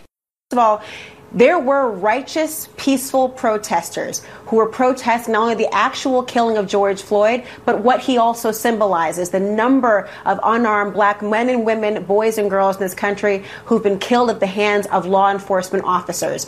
They are protesting peacefully with that respect. Now, what they tried to do instead is to take those people who have hijacked that otherwise righteous and peaceful message, those who have tried to loot and vandalize and destroy and commit arson arson in the form of self gain, trying to acquire whatever material good that they wanted that day. They're trying to conflate these two as if they are ideological twins is absurd. And finally, what I think I found most disturbing was in his opening statement in particular, which he was called on a number of times today, Brianna, was this idea of trying to use black on black crime statistics as some way to justify people turning away from the movement towards social justice, accountability for police officers who often stand unprosecuted in these sort of cases, and instead to point out, which was baffling to me, um, to use statistics that actually show just how close the um, how the proportionality impact of black and white Americans in this country at the hands of police officers somehow justified us turning a blind eye towards it, or the impression that people cannot walk and chew gum at the same time. Remember, the idea, the absence of diversity, the lack of inclusion is not coincidental in America. It never has been coincidental. It's not as if there should be these great epiphanies of, oh, were there qualified people in positions of attorneys who were in the Justice Department who could rightly advise and assist the Attorney General of the United States? Oh, are, do you exist? My colleagues are, in fact, there. And the idea. And there certainly was enough rage to go around, but did anybody come out on top, Joy, do you think? Oh, I thought the Democrats did a good job. Uh, yes, you're right. They didn't let him answer a lot of the questions because what he does is he just talks and talks and talks and uses up the time and never really answers the question. So they were trying to preempt that. I think that's what they were doing. But uh, to me, you know, I've been saying for three years now that the major sin that Trump has committed is the lying. The lying, the lying, and more lying. And also, you know, saying that the press is fake news. All of that is very egregious. And it's right out of an autocrat's playbook to tell people that what they see is not the truth. Believe me or believe your eyes. And Trump uh, has that. And now I notice that Barr is an, uh, uh, also a liar, just like his boss. For example, just as one example, he said that he does not read Trump's tweets. Now that is a blatant lie. It's a blatant lie. Uh, around February, he said um, Barr told ABC News that he wants Trump to stop tweeting and that the president's comments make it impossible to do his job. Well, if he doesn't read them, why is he so bent out of shape? And he's just lying. And so, um, you know, there were other things that went on yesterday, but to me, that is the major problem with this administration. They are liars. Now to Attorney General William Barr, who is expected to have a confrontational appearance this morning when he testifies before the House Judiciary Committee for the first time as a member of the Trump administration. According to the opening statement released yesterday, Barr plans to defend the use of military, militarized federal police to quell protesters in Portland, saying, what unfolds nightly around the courthouse cannot reasonably be called a protest. It is by any objective measure an assault on the government of the United States.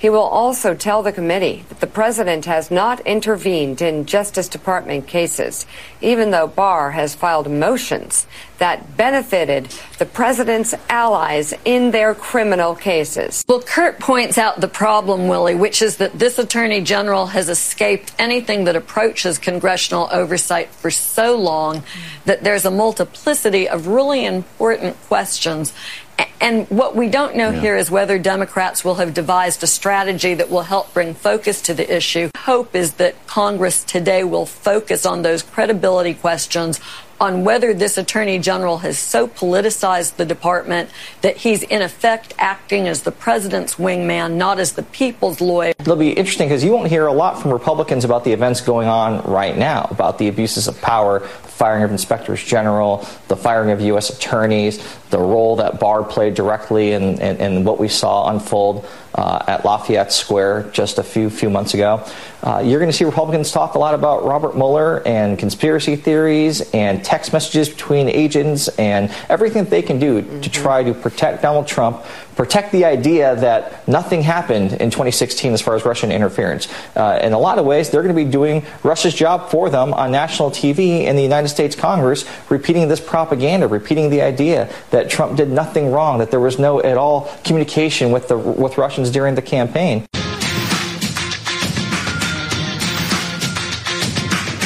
At a heated congressional hearing today, Attorney General William Barr defended the actions of federal agents in Portland, and he said he isn't doing anything to help President Trump's friends or punish his enemies. Here's Pete Williams. Barr says federal agents are in Portland to defend the U.S. courthouse from extremists who hijack peaceful protests. But during his first appearance before the House Judiciary Committee since becoming Attorney General, Democrats said the federal deployments are intended to give the president footage for campaign ads. You are projecting fear and violence nationwide in pursuit of obvious political objectives. Shame on you, Mr. Barr. And Pierre Thomas with us now. Pierre, I know there was another moment today that made news. Attorney General Barr uh, had paid his respects to the late Representative John Lewis, and then later, Congressman Cedric Richmond uh, had this to say. The one thing that you have in common with your two predecessors, both Attorney General Sessions and Attorney General Whitaker, is that when you all came here and brought your top staff, you brought no black people. That, sir, is systematic racism. That is exactly what John Lewis spent his life uh, fighting. And so I would just suggest uh, that actions speak louder than words, and you should, really should keep the name of the Honorable John Lewis out of the Department of Justice's uh, mouth. Pierre, did the Attorney General respond to the Louisiana congressman? David, it was dramatic, but he chose not to respond to Richmond's comments. And they questioned his motives. The president wants footage for his campaign ads and you appear to be serving it up to him as ordered. In most of these cities, the protests had begun to wind down before you marched in and confronted the protesters. We are at the courthouse defending the courthouse. We're not out looking for trouble. Navy veteran Christopher David would tell a different story. He was protesting unarmed and was attacked. The inspector general is reviewing that particular. Well, do you think he deserved to get pepper sprayed and beaten to the point of broken bones? As I say, the inspector general is going to review the incident. There, there's just uh, the odds of objective news being on the left all the time are impossible. The left can't always be right, but that's all our media does. So that's the tech part. I don't even want to cover it. It hurts my spleen. So as we go out, I'm gonna play Jim Jordan again because I think his screed is spot on, and it, it's facts. It's it's factually true. It's all true. It's what social media is. It's what our media is. It is all one-sided kabuki theater when you can walk around and say violence is now fucking okay and that it's okay to just censor only one side of the political spectrum, don't talk to me about freedom of speech and all that bullshit. And then we'll come in to our woke section. Gonna play a song though. I haven't played music that much lately. I don't know what I'm gonna play. but I'll play something. Um, I'll just cut to the chase. Big tech's out to get conservatives. That's not a suspicion. That's not a hunch. That's a fact. July 20th, 2020, Google removes the home pages of Breitbart and the Daily Caller. Just last night, we learned Google has censored Breitbart so much traffic has declined 99%. June 16th, 2020, Google threatens to demonetize and ban the Federalist. April 19th, 2020, Google and YouTube announce a policy censoring the content that conflicts with recommendations of the World Health Organization. Now think about that. The World Health Organization, the organization that lied to us, the organization that chilled for China, and if you contradict something they say, they can say whatever they want. They can lie for China. They can shill for China. You say something against them, you get censored. June 29, 2020, Amazon bans President Trump's account on Twitch after he raises concerns about defunding the police. June 4, 2020, Amazon bans a book critical of the coronavirus lockdowns written by a conservative commentator. May 27, 2020, Amazon Smile won't let you give to the Family Research Council and the Alliance Defense Fund, but you can give to Planned Parenthood.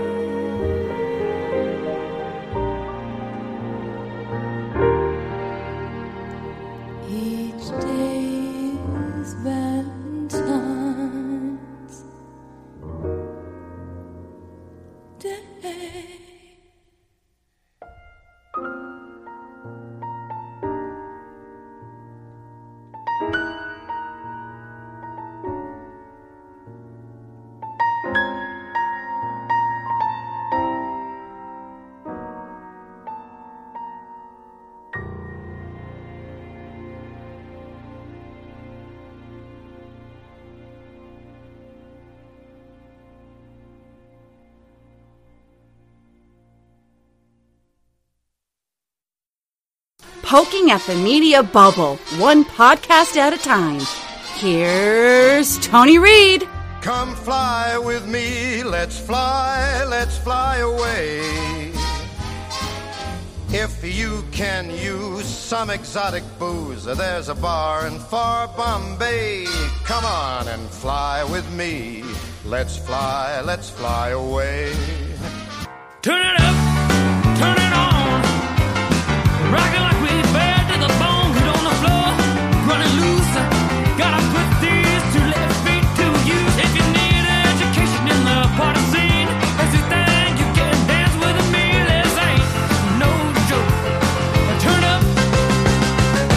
let's get woke.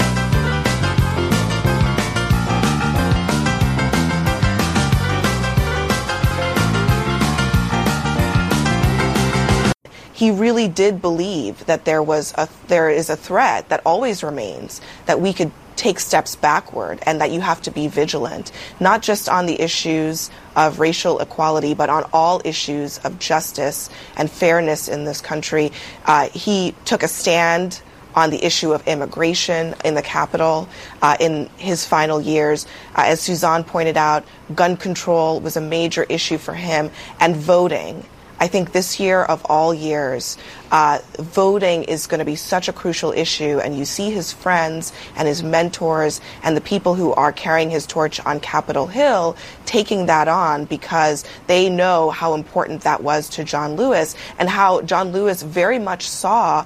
Uh, real problems on the horizon as he looked forward into a time uh, that you know he wouldn't be with us in this moment, but he was saying to us effectively, uh, "This is the crux of our democracy. This is what we fought for." He was a big advocate uh, of the Brady Bill uh, early on. He uh, is also somebody who, before it was when it was very, very unpopular uh, in politics, even in Democratic politics, to be for uh, gay rights, he was.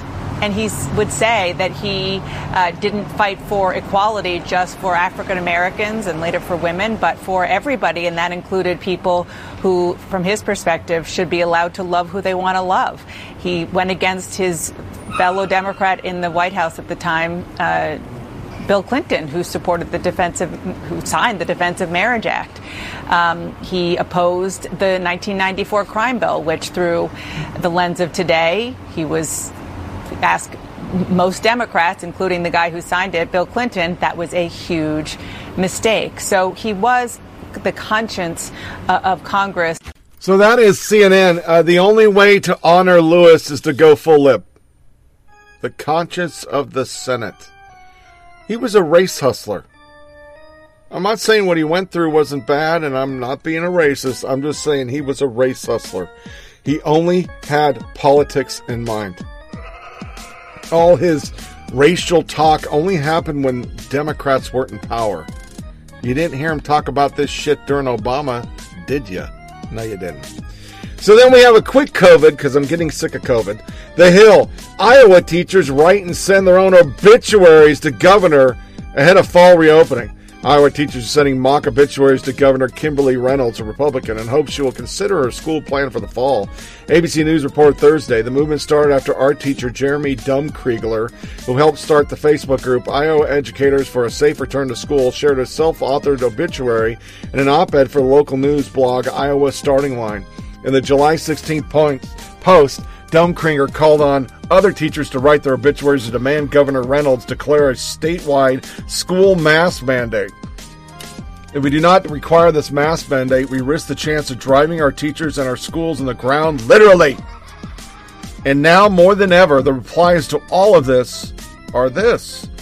States should offer a fast track to a teaching certification for anyone with a degree in a certain subject area they're willing to work. Plenty of people need jobs. End this theater. Once again, we say it every podcast. It was okay for all the rest of these motherfuckers to go out and do work during the COVID and stock your shelves, but now, oh, we're all gonna die? Shut up. So, our COVID soundbite ABC, uh, not enough POC on the task force, because that's important. And then O'Donnell, Trump only cares about people dying of COVID that are his voters. Yeah. They're, they're running out of shit to say. and then we're going straight into everything is fucking racist. It's showing up uh, very strongly in our data on the African American community, and we're doing everything in our power to address this challenge. It's a tremendous uh, challenge. It's terrible. It should not have been surprising.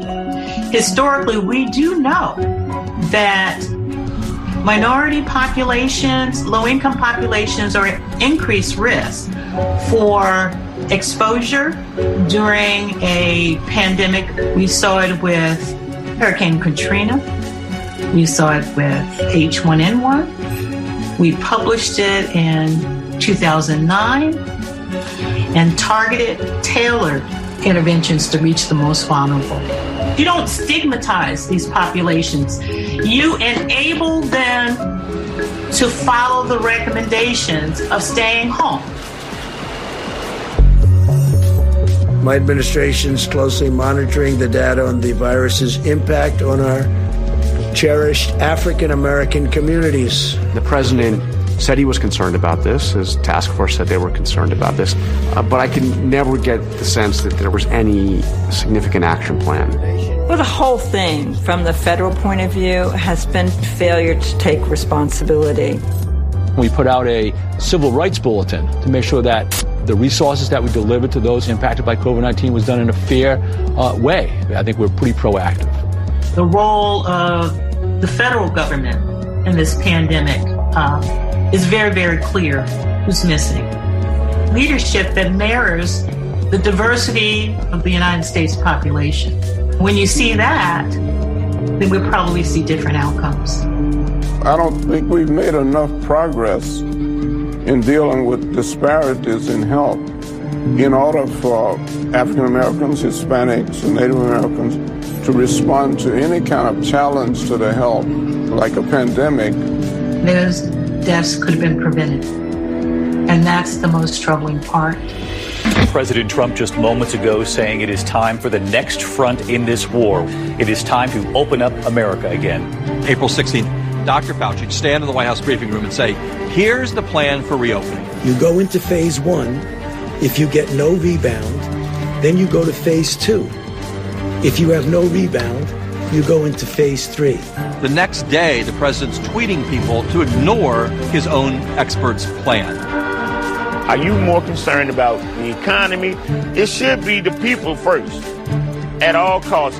African Americans are a core part of the essential workforce. I think if the data show that high income whites were contracting the virus at a higher rate, we would be looking at a different response from government officials across the country. The Trump campaign made a desperate campaign trip to North Carolina today, where polls show Joe Biden seven points ahead of Donald Trump in a state that Donald Trump won by four points in 2016. Taxpayers paid for the Trump campaign event as they have been lately because the White House disguised this one as a presidential trip to a factory with a government contract to work on developing a coronavirus vaccine. This is, look, the president is obsessed by one and only one thing, it appears, and that's reelection. Um, and if the coronavirus threatens reelection, uh, that's all that counts. And we can see it now that he, he's got only one strategy left, which is we're going to get a vaccine before election day. I predicted this two months ago in an op ed in the New York Times that the October surprise is going to be approval of a vaccine. But uh, Lawrence, we should remember having a vaccine and the average American like you and I getting a shot, those are two different. Everything is racist. Everything is racist according to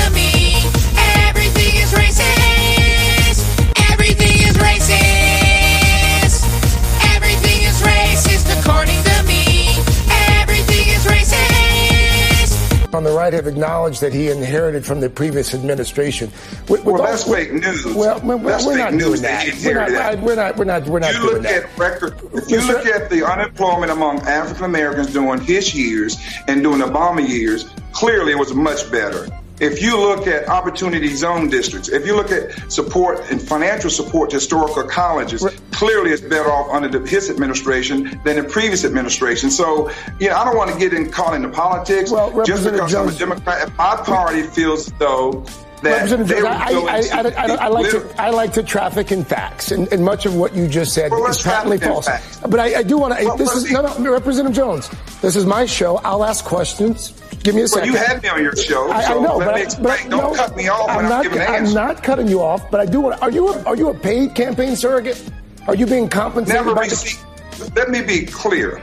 You get paid to shape a liberal narrative. You get paid to attack this president. It's I don't get a question. dime for this president. I don't get a dime from the campaign. Everything an I've answer. done is been me and based on my principles. And see, that's the problem. When an African American that's Sir, elected I, I did not raise your Let me finish now. Let me no, no, finish. Wait, wait, Let me no, You, whoa, whoa, whoa! You're not going You to imply that I asked that question because you're black. So don't ask me that. You only ask me that because I don't fit your narrative. What- no, this what- what president is- never offered anything. I don't want anything from this president. It's what I can do for my country. And you need to accept that many other African Americans and others support this president because of his policies. And to insult me to say, am I getting paid? I've asked That the same question. I have asked That the same false. question and of- that's of- of Democrats of who've come on. MSNBC and their narrative to keep blacks silent who happen to support this president. Why can't I be like white liberals or other whites? Nobody questioned they're getting paid. State so I have to get paid. Do you ask Democrats? Do they I, get I paid? just said. I just said if you paid by Joe Biden. I just asked. I just said have to you you. ever asked any I host have. on your show I- that they've been State- paid by State Joe Biden? State Representative. Vernon Jones. Representative Jones, thank you. Do come back. An open invitation. I love to come back. That's a Democrat. And you see the, the, the reality of numbers only work if you can make it work for the Democrats. And that guy, who's a gay black man, just wasn't going to let him speak because truth and facts, they don't mean shit. Agenda, baby. It's all about agenda. AP Stylebook is still getting shit for their more complicated choice of no longer doing capital white. AP Stylebook. The AP decision to continue lowercase in the term white in racial, ethnic, and cultural senses are more complicated than last month's decision to capitalize black. We're hearing many reasons to capitalize black. Arguments include people who are black have strong historical, cultural commonalities. The difference, of course, in many places that includes a share of experience of discrimination due solely to skin color. See how they clean that up? You're saying all black people the same. We found at the time less support for capitalizing white, no clearly acceptable argument as why to do so. White people generally do not share similar history and culture of their experience of being discriminated against because of skin color. We also consider common usage. While the capitalized black has been rapidly adopted, the same is not true for white. We will closely watch how usage and thought evolves. Replies Writing about people differently based on skin color is complicated. GP, your decision is racist. You're cl- treating, or AP, sorry, uh, you're treating people differently based on color of the skin. Very curious as a demographic of these decision makers. They're probably white people. It's probably not a good discuss- discussion to have on Twitter. But the Washington Post breaks from the AP style book will continue to capitalize white Rachel Lee Siegel. Starting now, the Washington Post will uppercase the B in black to identify the many groups that make up African diaspora in America and elsewhere. The Post will also use other racial and ethnic identifiers as follows American Indian, Native American, Alaskan Native, a person of origins in any other origin, North America, including South Africa, Asian American, Hispanic Latino, Latinx, Indigenous or Aborigine, Native Hawaiian, or other Pacific Islanders. The use of black as recognition acknowledgement not only of cultural bonds and historical experience shared by people of African heritage, but also the shared struggle of descendants of enslaved people, families who immediately immigrated generations ago, and more recent immigrants. The Washington Post will ca- also capitalize the W in white, saying that white is a distinctive cultural identity in the United States and is a collective group that has had its own cultural and historic impact on the nation. Separately, we will limit the uppercase version of racial categorization brown. Although the term has gained general acceptance, the designation is seen by many as a catch all to describe people of color of vastly diverse ethnicities and cultural backgrounds who are not black. Separately, political terms used to promote racial ide- ideologies to the advocate either ethnic support, superiority, or separations, remain lowercase. It's true. All people of European descent have the same exact cultural background experience that can be lumped into And it's not. They're being smart ass. I really don't think that a Palestinian American, an Eastern European Jew, a working class Greek New Yorker, a Quaker, and the descendant of white Southern plantation owners all have one distinct cultural identity white. Sending email to WP senior staff to ask if a lesbian, if I'm lesbian or lesbian with a capital L or small l. For years on this show, I have said the left are wordsmiths, and here is my definition. I mean, I've been saving this because I knew this would come back up again, but my God, how much of a wordsmith are you when we're having a whole discussion of whether we should capitalize racist races? But it doesn't stop there. I was talking to the wife, joking about something, and I'm sure birds are racist, and I did a Google search. Reckoning with the racist past of bird names. The Bachman Sparrow is named for Reverend John Bachman, who espoused white supremacy. And they're talking about taking away names because of that. Uh, McCown Longspur spelled Cox for changing names. John Porter McCown was involved in forcible relocation of Native Americans during the 1840s and left the United States Army to serve as a Confederate general. So we can't have a bird challenges to name changes, a chance to educate. Uh, amid protest, and then this came with it. Amid protests against racism, scientists moved to strip offensive names from journals, prizes, and more. But we're still not covering PPFA's uh, eugenics. Margaret Sanger. Hmm. Updates. The story has been updated include the American Society of Ethnicology and Herpetology decision to change the name of its flagship journal, Copeia, to Ethnology and Herpetomology, beginning with the first issue of 2021. It also includes the Entomological Society of American decision to change the name to Student Trivia Competition. Updated 3 July, this story has been updated include Cold Spring Harbor Laboratory decision to remove the name of biologist James Watson from his graduation program. They got all these white kids studying and learning up all this shit to go back and go, hey, this is probably bad, and that's probably bad. In here, uh, I was going to read uh, graduate students around the world have contributed to spreadsheet that lists potentially problematic, common, and scientific names of plants and animals. There it is. It includes scorpion, a duck, and a button quail that carry the names Hottentota, Hottentota, or Hottentotus. Colonists in the century, 17th century used Hottentot as a derogatory term for indigenous black people in Africa. Researchers say other names include those of the Nastotermus corniger tremite, the Ocentata metis butterfly, the Speke weaver, McCown Longspur, and the flowers, chives, and turtles named after Linnaeus apostles also included slurs or glorifying bigots. Nomenclature is in service to hierarchies, says Harriet Washington, an ethicist who has written about structural racism in medicine. Toppling these statues, so to speak, is not eroding history so much as issuing a correction to it. McGee, who co organized last month's Black Birders Week, favors such name changes, and she says she has been blindsided by the pervasiveness of radicalized taxonomy, learning only recently that the lizard she studies is named for H.C. Yarrow, who objectified the bodies of others in order to explain and justify racial dominance. According to the Museum and Empire Natural History, Human Cultures and Colonial Identities, a book by historian John Mackenzie that nobody's read, McGee was disappointed but not surprised by that history. She says McGee campaigned to change her field term from noosing to lassoing, has made limited headway, she says, but she is not discouraged. What is customary or convenient to previous generations of scientists is not a good excuse for retaining racism, she says. I've accepted I'm the type of person who will speak up so the next black herpetologist doesn't have to go through this. My God in heaven, you people are fucking insane. You're just fucking insane. It's a disease.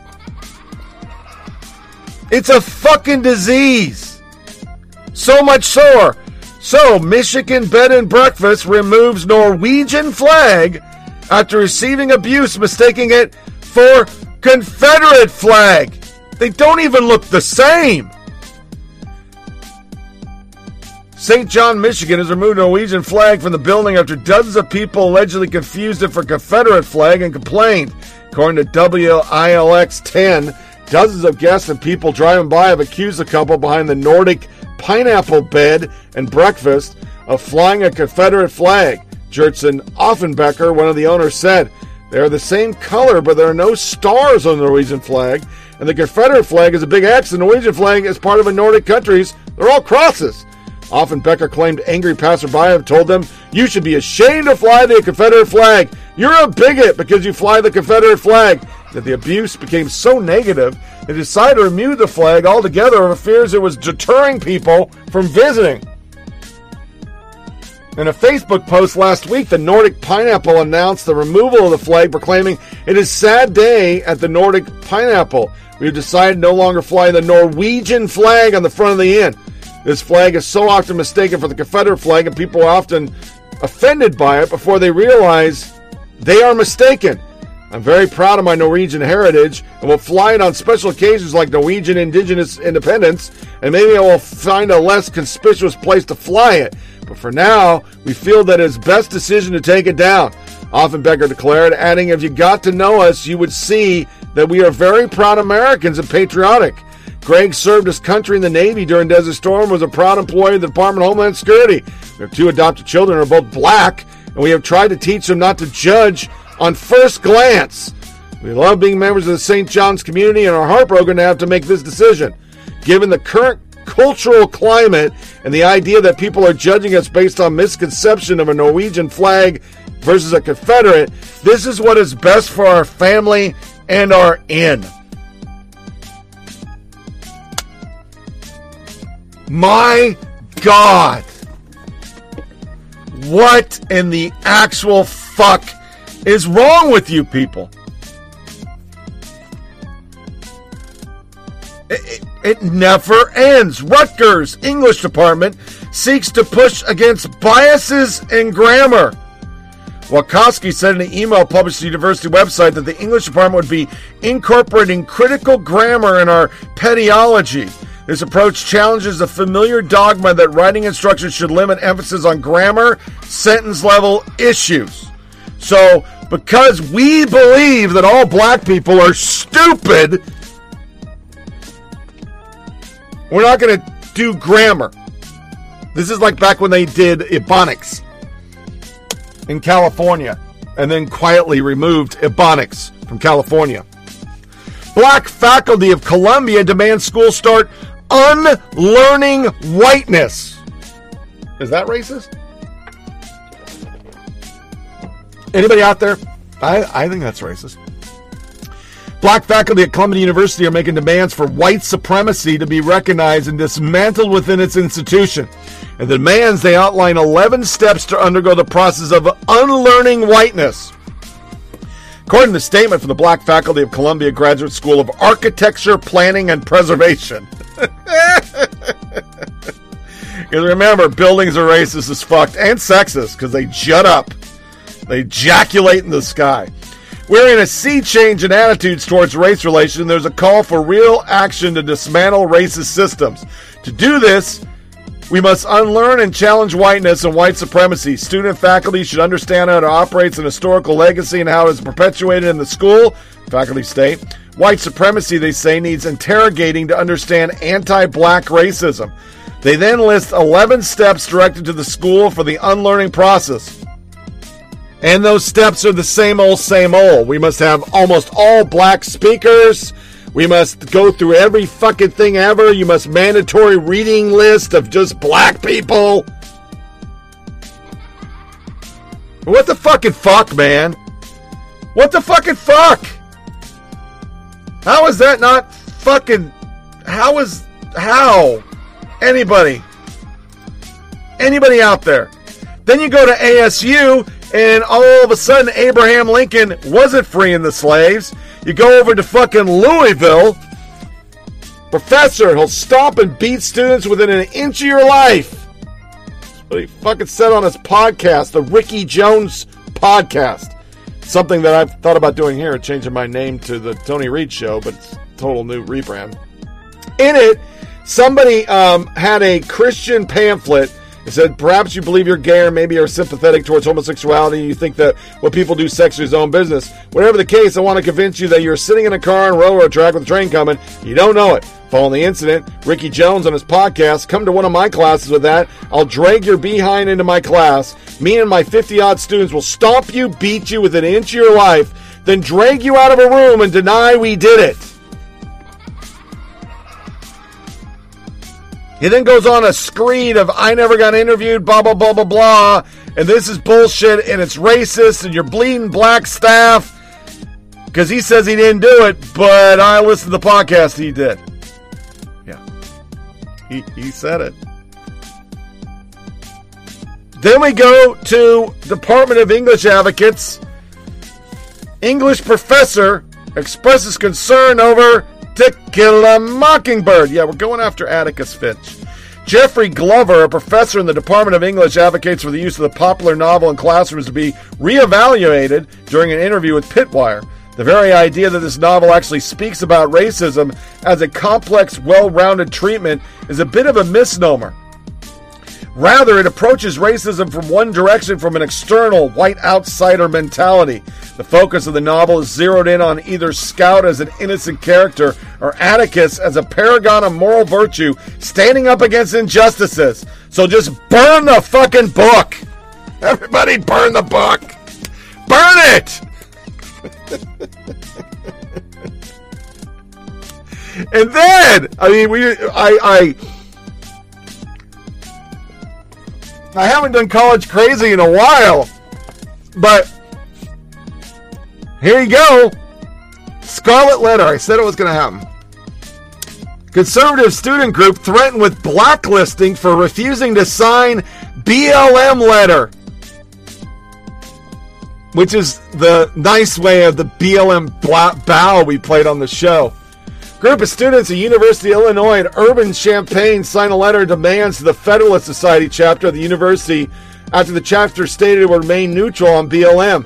I'm incredibly proud to be part of an institution among leaders who, when faced with the recent crisis from the black community, who has for their entire existence in this country been oppressed, amplifies these cries loud enough so that those in power will hear them. Began the letter authored by University of Illinois College of Law students Celestine Radagano, who's not black, a copy of which campus reform has obtained. But amongst the dialogue and the cries, there's this tangible silence that should not be ignored. This is the silence of the Federalist Society. They were going after groups that don't think like us. The letter continued. It went on to explain that the Federal Society did not sign a letter affirmatively stating that Black Lives Matter and pledging to be anti racist. The letter acknowledged that the FedSoc communicated that they were not allowed to issue or sign any statement per policy orders of the national FedSoc leaders. But dismissing the claim as disingenuous, FedSoc does make statements, alleged the letter. And a letter form or not, it makes very strong statements that veils them as debates. For example, FedSoc made a statement invited a host speaker to talk about minimum wage, affirmative action, labor unions, blah, blah, blah, blah, blah.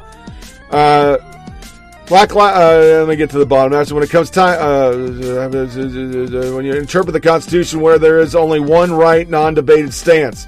Black Lives Matter. Rodrigo wrote before demanding that the group both produce the policy order from the national that states chapters are not allowed cite statements. A. Break with the nationals to show support for Black lives and do what we tell you. B. Or C. There was no B. Where's the B? B in the alternative, individual board members sign on to the ACS statement, or C, be publicly transparent about your lack of support for BLM. Silence from FedSoc is interpreted as rejection of BLM, the letter concludes. Well, what's wrong with rejecting a Marxist Society group? I'm rejecting it.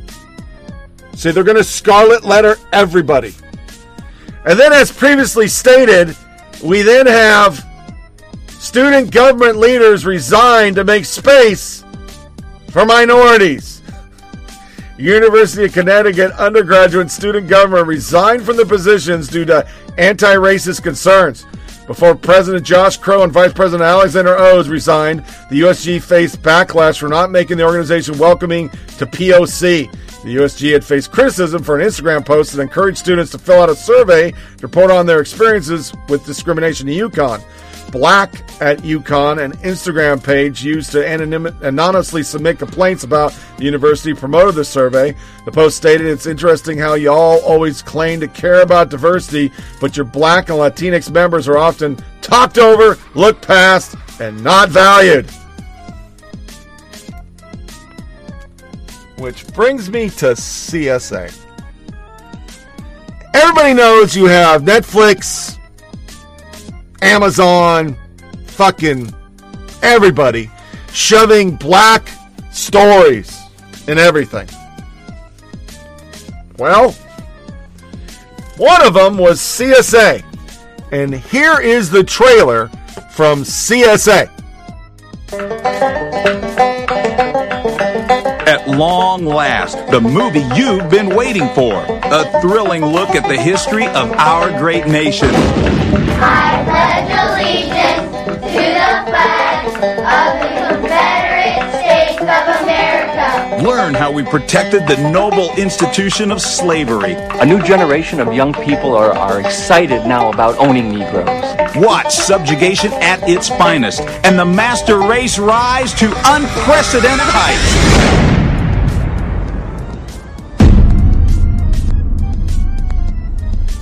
So let's start with Jupiter and his family. Versatility is the key with Jupiter. He's healthy, well mannered, loyal, smart, but not uppity. Oh, and what a litter of pickaninny she's had. As with all SSN products, we can either break up Jupiter's family for you, or you can have them as a set. So let the bidding begin. A quick trial was convened, and former President Lincoln was convicted of war crimes against the southern nation. Now I too am a Negro. Introducing the Shackle, the revolutionary new way of servant monitoring. The Shackle will stand up to the most strenuous of escape attempts, perfect for children, and at the low, low price of $49.95. Hitler proposed that America join with him in a final solution. But he did create a provision allowing a small number of Jews to remain on the reservation here on Long Island. Mm-hmm. Slavery, like nothing else, is what defines us as a people, as a nation. Amen.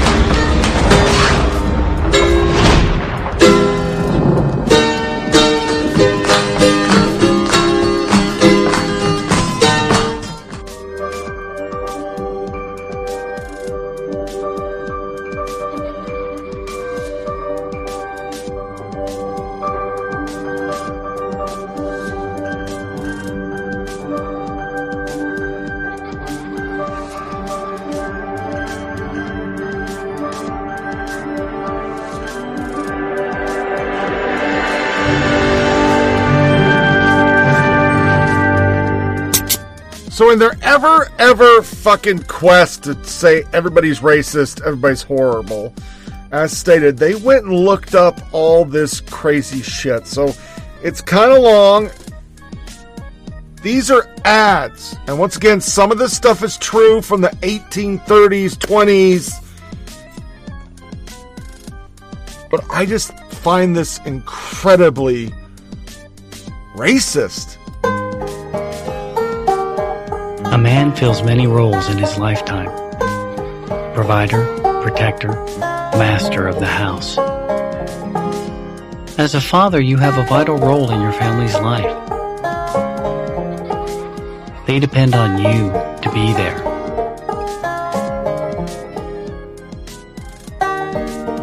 We help to make sure you can fulfill that promise because no matter what they call you, at the end of the day, you know you're just dad.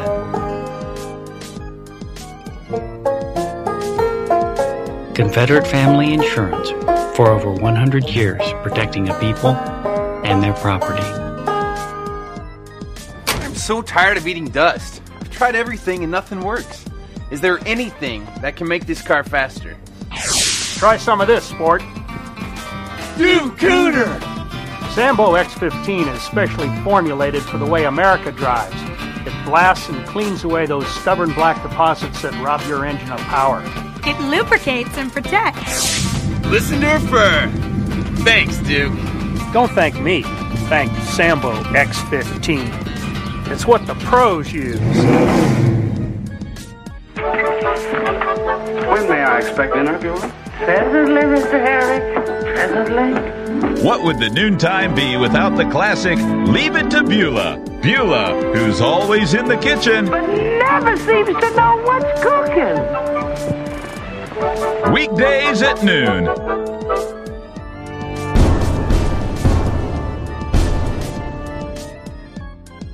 Viola, honey, I just saw your sled running off down the street.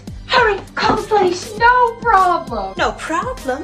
Well, aren't you afraid he'll get away? Heavens, no. Not with the shackle. Introducing the Shackle, the revolutionary new way of servant monitoring.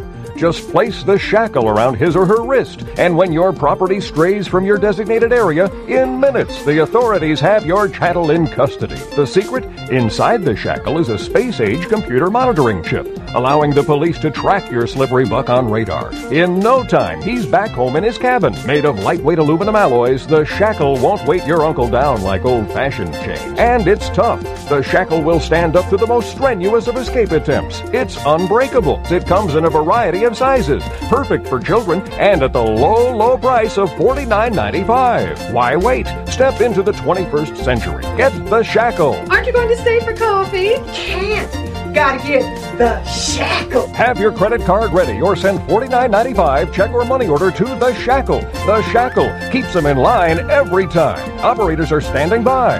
Down home. At the Coon Chicken Inn, we aim to please. The best 100% mammy made family style meals. You can taste the love. I like the white meat. I'm a breast man. We just love it here. You'll just keep hollering, gal, fetch me some more. Look for that wide mouth coon near you. Coon Chicken Inn. I just gave this place a good scrubbing, but everything is still dull as dishwater. Miss Ann's gonna fret something fierce. Hi, Who is yo? I'm Goldie. I'm Dusty. We're the Gold Dust twins. Are you a slave to housework? Let the Gold Dust Twins emancipate you from the burdens of cleaning. It gets everything shining like new. Thank you, Goldie and Dusty. Don't be a slave. Get Gold Dust today.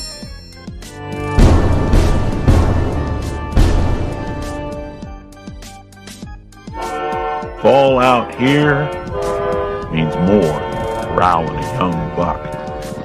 It's a time of crisp, clean morning air and the sound thundering stampede.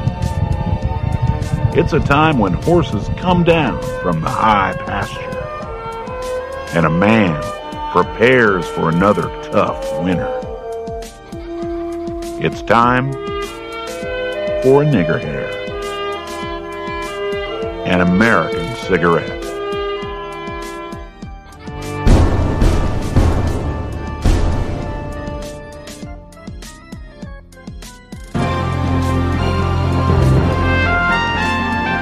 This is Newsbreak. I'm Jeb Boone. Confederate Express, the nation's leading shipper, issued a warning today that house servants are using the service to, in their words, overnight themselves to freedom. There's this one fella, shipped his whole family, wife and two kids, up north in a box labeled Home Entertainment Center. Another big tip check for air holes. Back after this.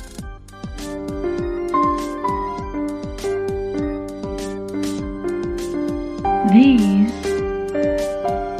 are the faces of contrary.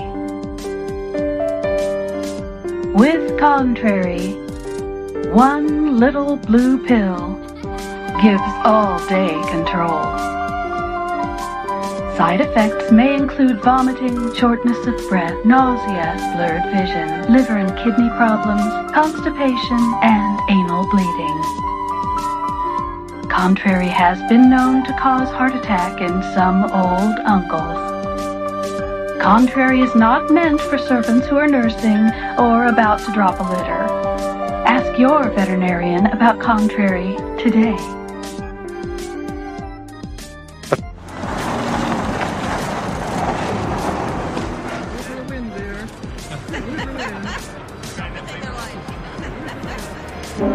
Do you know someone of questionable racial identity? A neighbor? Someone at work? Contact the Office of Racial Identity at 1 800 555 PASS. You might be eligible for a cash reward.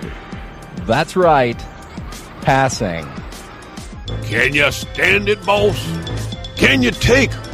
Oh, dim microscopic shiners gleaming your teeth is? Go now. That's it. All right. Now that's the power of Darkie. Mmm, Darkie. For a shine that's jigaboo bright. For long years. I wanted to help all God's creatures, great and small, but my grades just weren't high enough for medical school. But now, I'm on the fast track to success. Train for a new and exciting career at CI, the Cartwright Institute for the Study of Freedom Illnesses. In just months, not years, CI can train you for a rewarding career as an overseer, patty roller, servant monitor, breeder, or get an associate's degree in e-slave accounting. Perform medical experiments, learn the nature of freedom diseases. You'll be proud working firsthand with doctors tackling the challenges of Negro peculiarities. Become that person you always knew you could be. Call CI today. Classes are forming, so call right now. Run, boy, run, boy, the battery will get you. Run, boy, run, no sound lost play. What you gonna do? What you gonna do? What you gonna do when we find you? What you gonna do? What you gonna do? What you gonna do when we find you? Run, boy, run, no the battery will get you. Run, boy, run, no you gotta get away. Run, boy, run, no the battery will get you. Run, boy, run, no sound lost play. What you gonna do? What you gonna do? What you gonna do when we find you? What you gonna do? What you gonna do? What you gonna do when we find you? Run away. Runaway tonight at 10:30. And then I went and decided, okay, I'm going to do a segment. And this is like one of the segments where they show that slave trading's gone to the internet. And this was 2004. This is 16 years ago during the Bush administration. And once again, purpose to say America's racist. Do you not think this makes them kind of racist making something like this? Fauntroy brought slave training out of the Dark Ages, utilizing the latest multimedia technology. I'm gonna run off. Now, show is. He running tonight. Delilah has just learned that Ike is planning to escape. Escape attempts are costly and disruptive. How will Delilah handle it? Doesn't he know how good we have it here? Good food, a roof over our heads, and a kind master? Don't be afraid to learn more. Be Massa's ear. Is he still talking that abolition talk? Bingo. Delilah has discovered that Ike's mind ain't right. Critical information. Delilah's next move? Go tell it. Yes, sir, master. Ike is planning to run off tonight. I thought you should know. Thank you, Delilah. I'm glad you shared this information with me. You know, Delilah, you are a good one. Like Delilah, you too can be a good one. Fauntroy's new agencies were designed to monitor and correct the American fabric. When he stays out all night or gives you a fatherly smack, remember, he's the master of the house. And as such, he will always exercise his will with fairness and truthfulness. I'm here to speak to you about an important medical problem. Are you now, or have you ever been, a homosexual? And we've encouraged Hollywood to create more shows like uh, That's My Boy. You can't help but laugh at Cleveland. Follow the antics of America's favorite jigaboo, Cleophas, as he deals with the challenge of freedom on That's My Boy, weeknights at 6.30. That's just me, boss. That's my boy. Look at the Slave Shopping Network. Uh, The Slave Shopping Network alone has done wonders to bring back the joys of uh, Negro ownership. Let's talk slaves. For the next hour, I am here with Joyce, and she has brought us some of the most incredible servants to pick from today. That's right, Paula. We have 40 extraordinary Negroes right off the tarmac waiting for you. And I know one of them's just right for you and your home. So let's start with Jupiter and his family. Now, Joyce, you say that Jupiter's a buck for the 90s. That's right, Paula. Versatility is the key with Jupiter. Hmm. He's the perfect slave for home, office, or industry. He's healthy, adaptable, and reliable. Oh, and what about our gal Prissy? Oh, what a find. Well mannered, loyal, smart, but not uppity. Oh, and what a litter of pickaninnies she's had. Aren't those two the cutest little things you ever saw? They would be so helpful around the yard or with dinner parties. Now, as with all SSN products, we can either break up Jupiter's family for you, or you can have them as a set. So, let the bidding begin. A new generation of young people are, are excited now about owning Negroes. The uh, buying, trading, and, selling of servants on the internet has pumped over $500 million into the economy. But behind pornography, it's the top selling item on the net. I just find all of that incredibly racist and goes with what we're living right now. In their quest to stomp out racism, they become racist. In their quest to stomp out fascism, they are the fascists. And I didn't do a gay section because I just I'm just gonna do one, and then we're gonna go to This Is America and close this pig out. Stephen L. Miller, the word woman appears exactly zero times in this story. So empowering, so progressive, because this is how far they've gone in their religion of intersectionality. CNN. Individuals with the cervix are now recommended to start cervical cancer screenings at 25 and continue through age 65 with HPV testing every five years as a preferred method of testing according to a new guideline released by the American Cancer Society. Wordsmiths, individuals. Once again, moonbats, you only, only can get cervical cancer if you have a fucking cervix, and men don't. So, got a positive story, but I'll do it in our soundbite of the day, which is our next thing. These are police guys stomping some ass. Well, my gosh. What can I say except, Debbie, you're going to Paris, and this is the final answer heard all around the world. He's won a million dollars.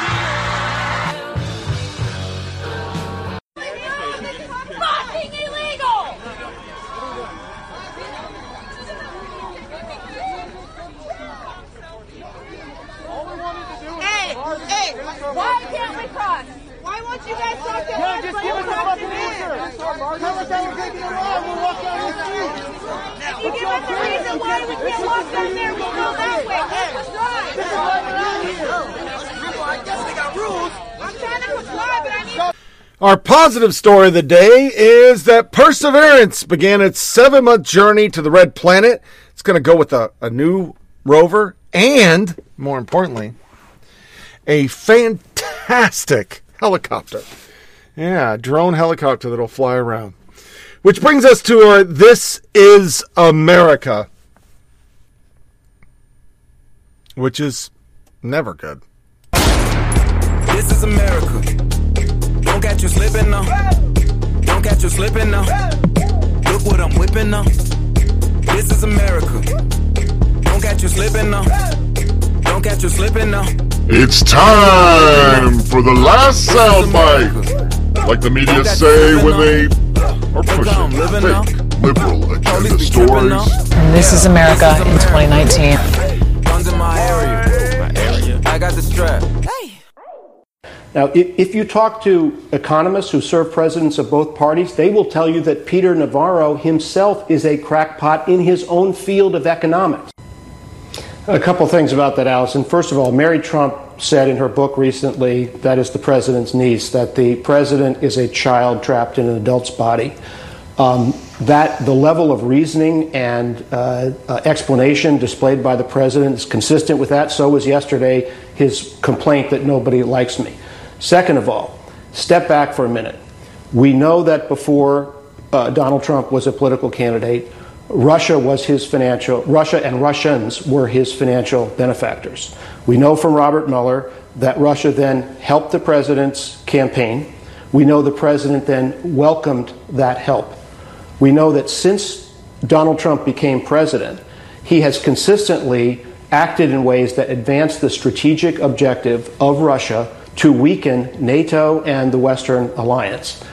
Here we saw the president uh, doing the same thing. He was more interested in that interview in criticizing General Nicholson, uh, who had been uh, a military commander with responsibility for Afghanistan, who has pointed out Russian help for the Taliban. He was more interested in criticizing him than he was in criticizing the Russians. So, what you have is a president who is displaying actual indifference to the lives of the soldiers under his command. Any um, a normally functioning president would confront the Russian leader uh, over these reports, which did in fact reach his desk in the presidential uh, daily brief. So you put that together, that indifference to the lives of American soldiers, with his conduct uh, in uh, directing the coronavirus, where he is uh, displaying indifference to the lives of uh, American citizens in this pandemic, it's profoundly disturbing. Are you worried that he will refuse to leave office if he loses? Again, you know, that's something we can only speculate at this point, but what I do believe is that there are two crucial factors that will determine that.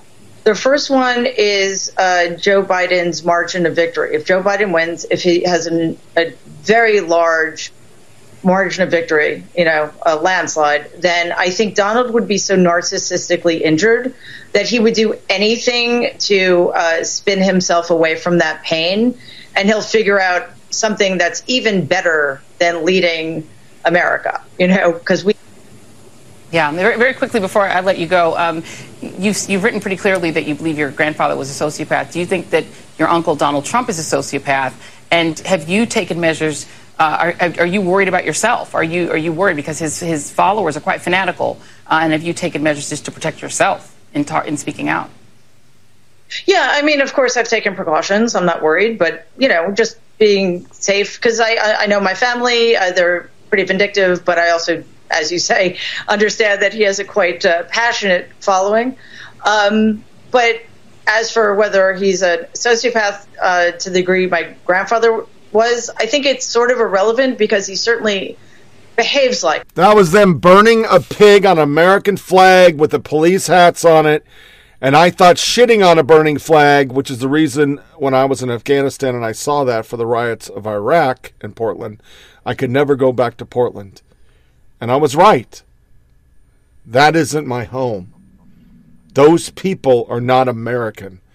Then we have Buck Sexton, who then puts a damper on the entire fucking media establishment.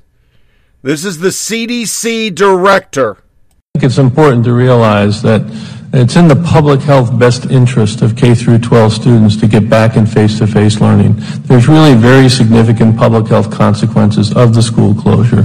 So, what, for example, 7.1 million uh, kids get their mental health service in schools. They get uh, nutritional support, as we mentioned, from schools. We're seeing an increase in drug use disorder as well as suicide in the adolescents individuals. So, I do think it's really important to realize it's not public health versus the economy about school opening. It's public health versus public health of the K through 12s to get these schools open. We got and I quote, it is in the public's health interest of K 12 children to be back in school. We need to get on with it. Dr. Redfield, CDC chief. Keeping schools closed for in person learning is purely political. It's obvious, and a lot of people need to stop lying about it. And Redfield also said if we wear masks, avoid crowded places, and wash hands, we'll get the same bang for our buck as we did with the shutdown. But they're not going to do that. A normal person. I get it. My dad wasn't important, so it's okay to limit his funeral to 10 people tomorrow. This is not an attack or a statement on Lewis or Mass, rather a statement on the double standards of those who have voted into office versus the people who voted for them. The double standard is abhorrent. Not sure why an ABC local affiliate who's black decided to say this. Thanks for clarifying. It does seem like an attack. Your dad was important. I'm sorry for your loss. I know the feelings of losing parents, but that doesn't warrant shade for a civil rights icon and a congressman who spent his life fighting for others. Nancy Pelosi Stir Fry is their handle. Perhaps if it was your own character and prejudice which made it seem like an attack and shade, perhaps you need to take a look at yourself instead of projecting on others others. It really doesn't at all if you're sitting over here with the rest of us non elites. You literally just confirmed his original statement. So either you knew perfectly effing well it wasn't an attack, or you do believe it was attack, but agree it was warranted. And either way, you're a fucking hypocritical douchebag. Georgia is a state that DC requires a 14 day quarantine for returning travel. Do those that attend in Atlanta follow the rules? The answer is no. It didn't read as shade. Lewis is an incredible man, but double standards are what frustrates people.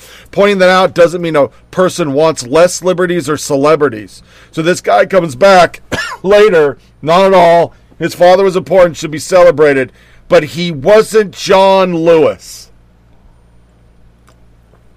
And that sums it up right there.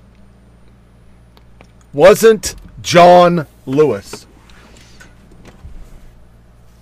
Which brings me to my last soundbite, which is supposed to be This is America, but this is America it's kind of turned into the worst thing I heard of the day. Here's Tucker. Gotta play a Tucker.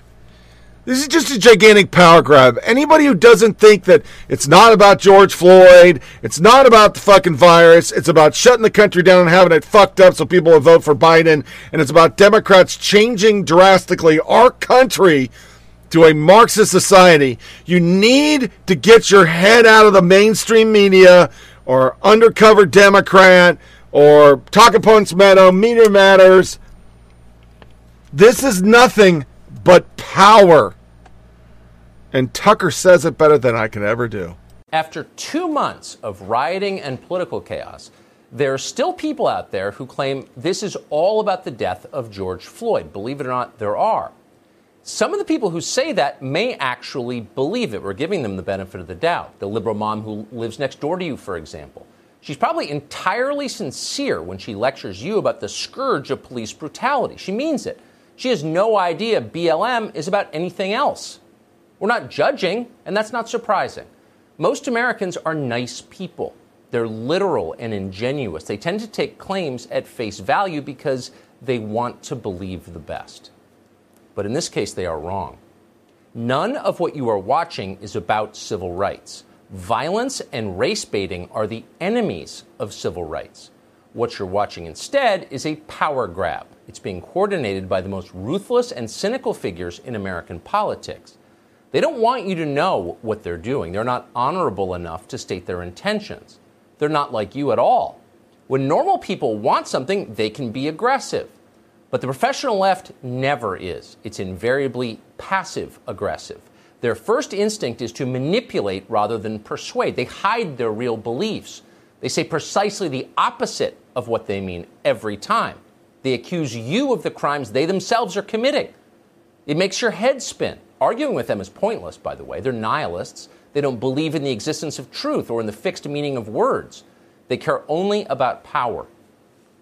It's painful to say this. It hurts to admit there are people in our country who are like this, but there are, and they have more power than ever.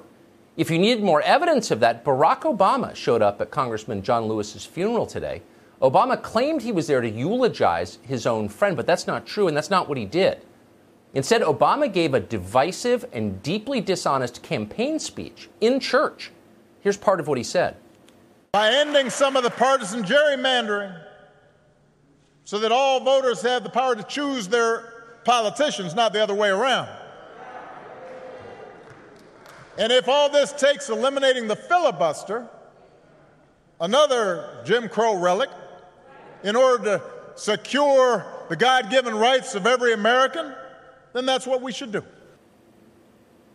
It's hard to believe that clip is real, but it is, down to the cloying fake accent, Mr. Hawaii guy. But take three steps back. Imagine if some greasy politician showed up at your loved one's funeral and started throwing around stupid partisan talking points about Senate procedure. Can you imagine that? You would be shocked if that happened. You'd probably walk out. Desecrating a funeral with campaign slogans?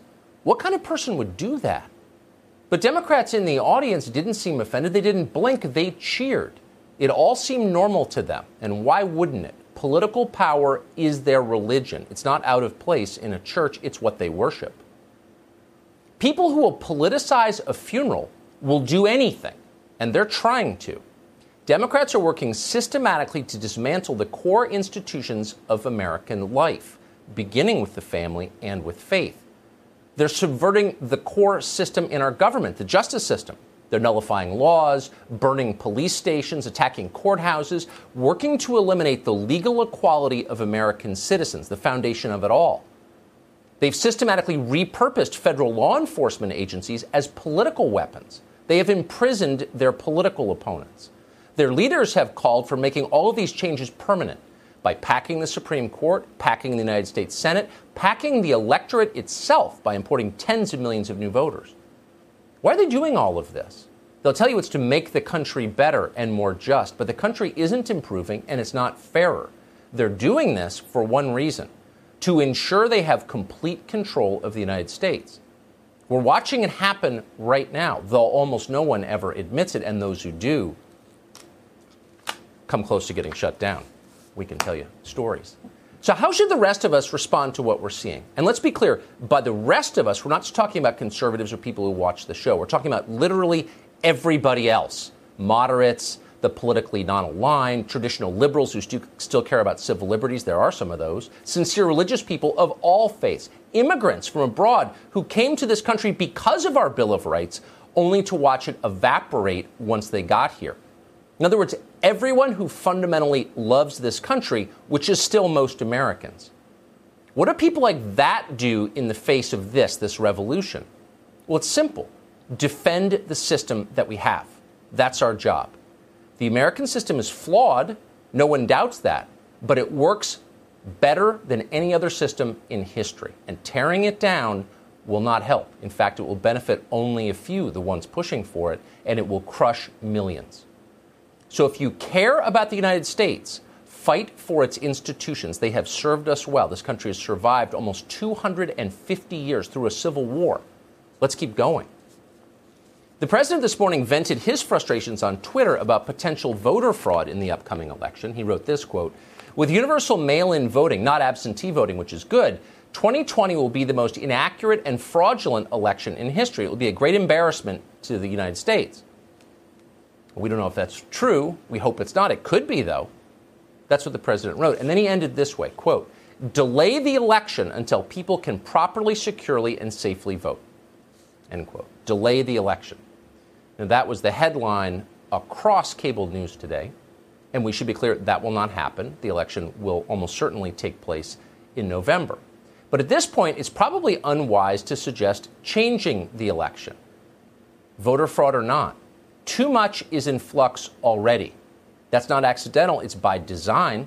A bewildered population dealing with change from every possible direction cannot fight back. That's why they're doing it. So, our job is to defend what we already have as a nation and to promote the continuation of it. Keeping things the same has never been more important than it is right now. I mean, you can't sum it up any better.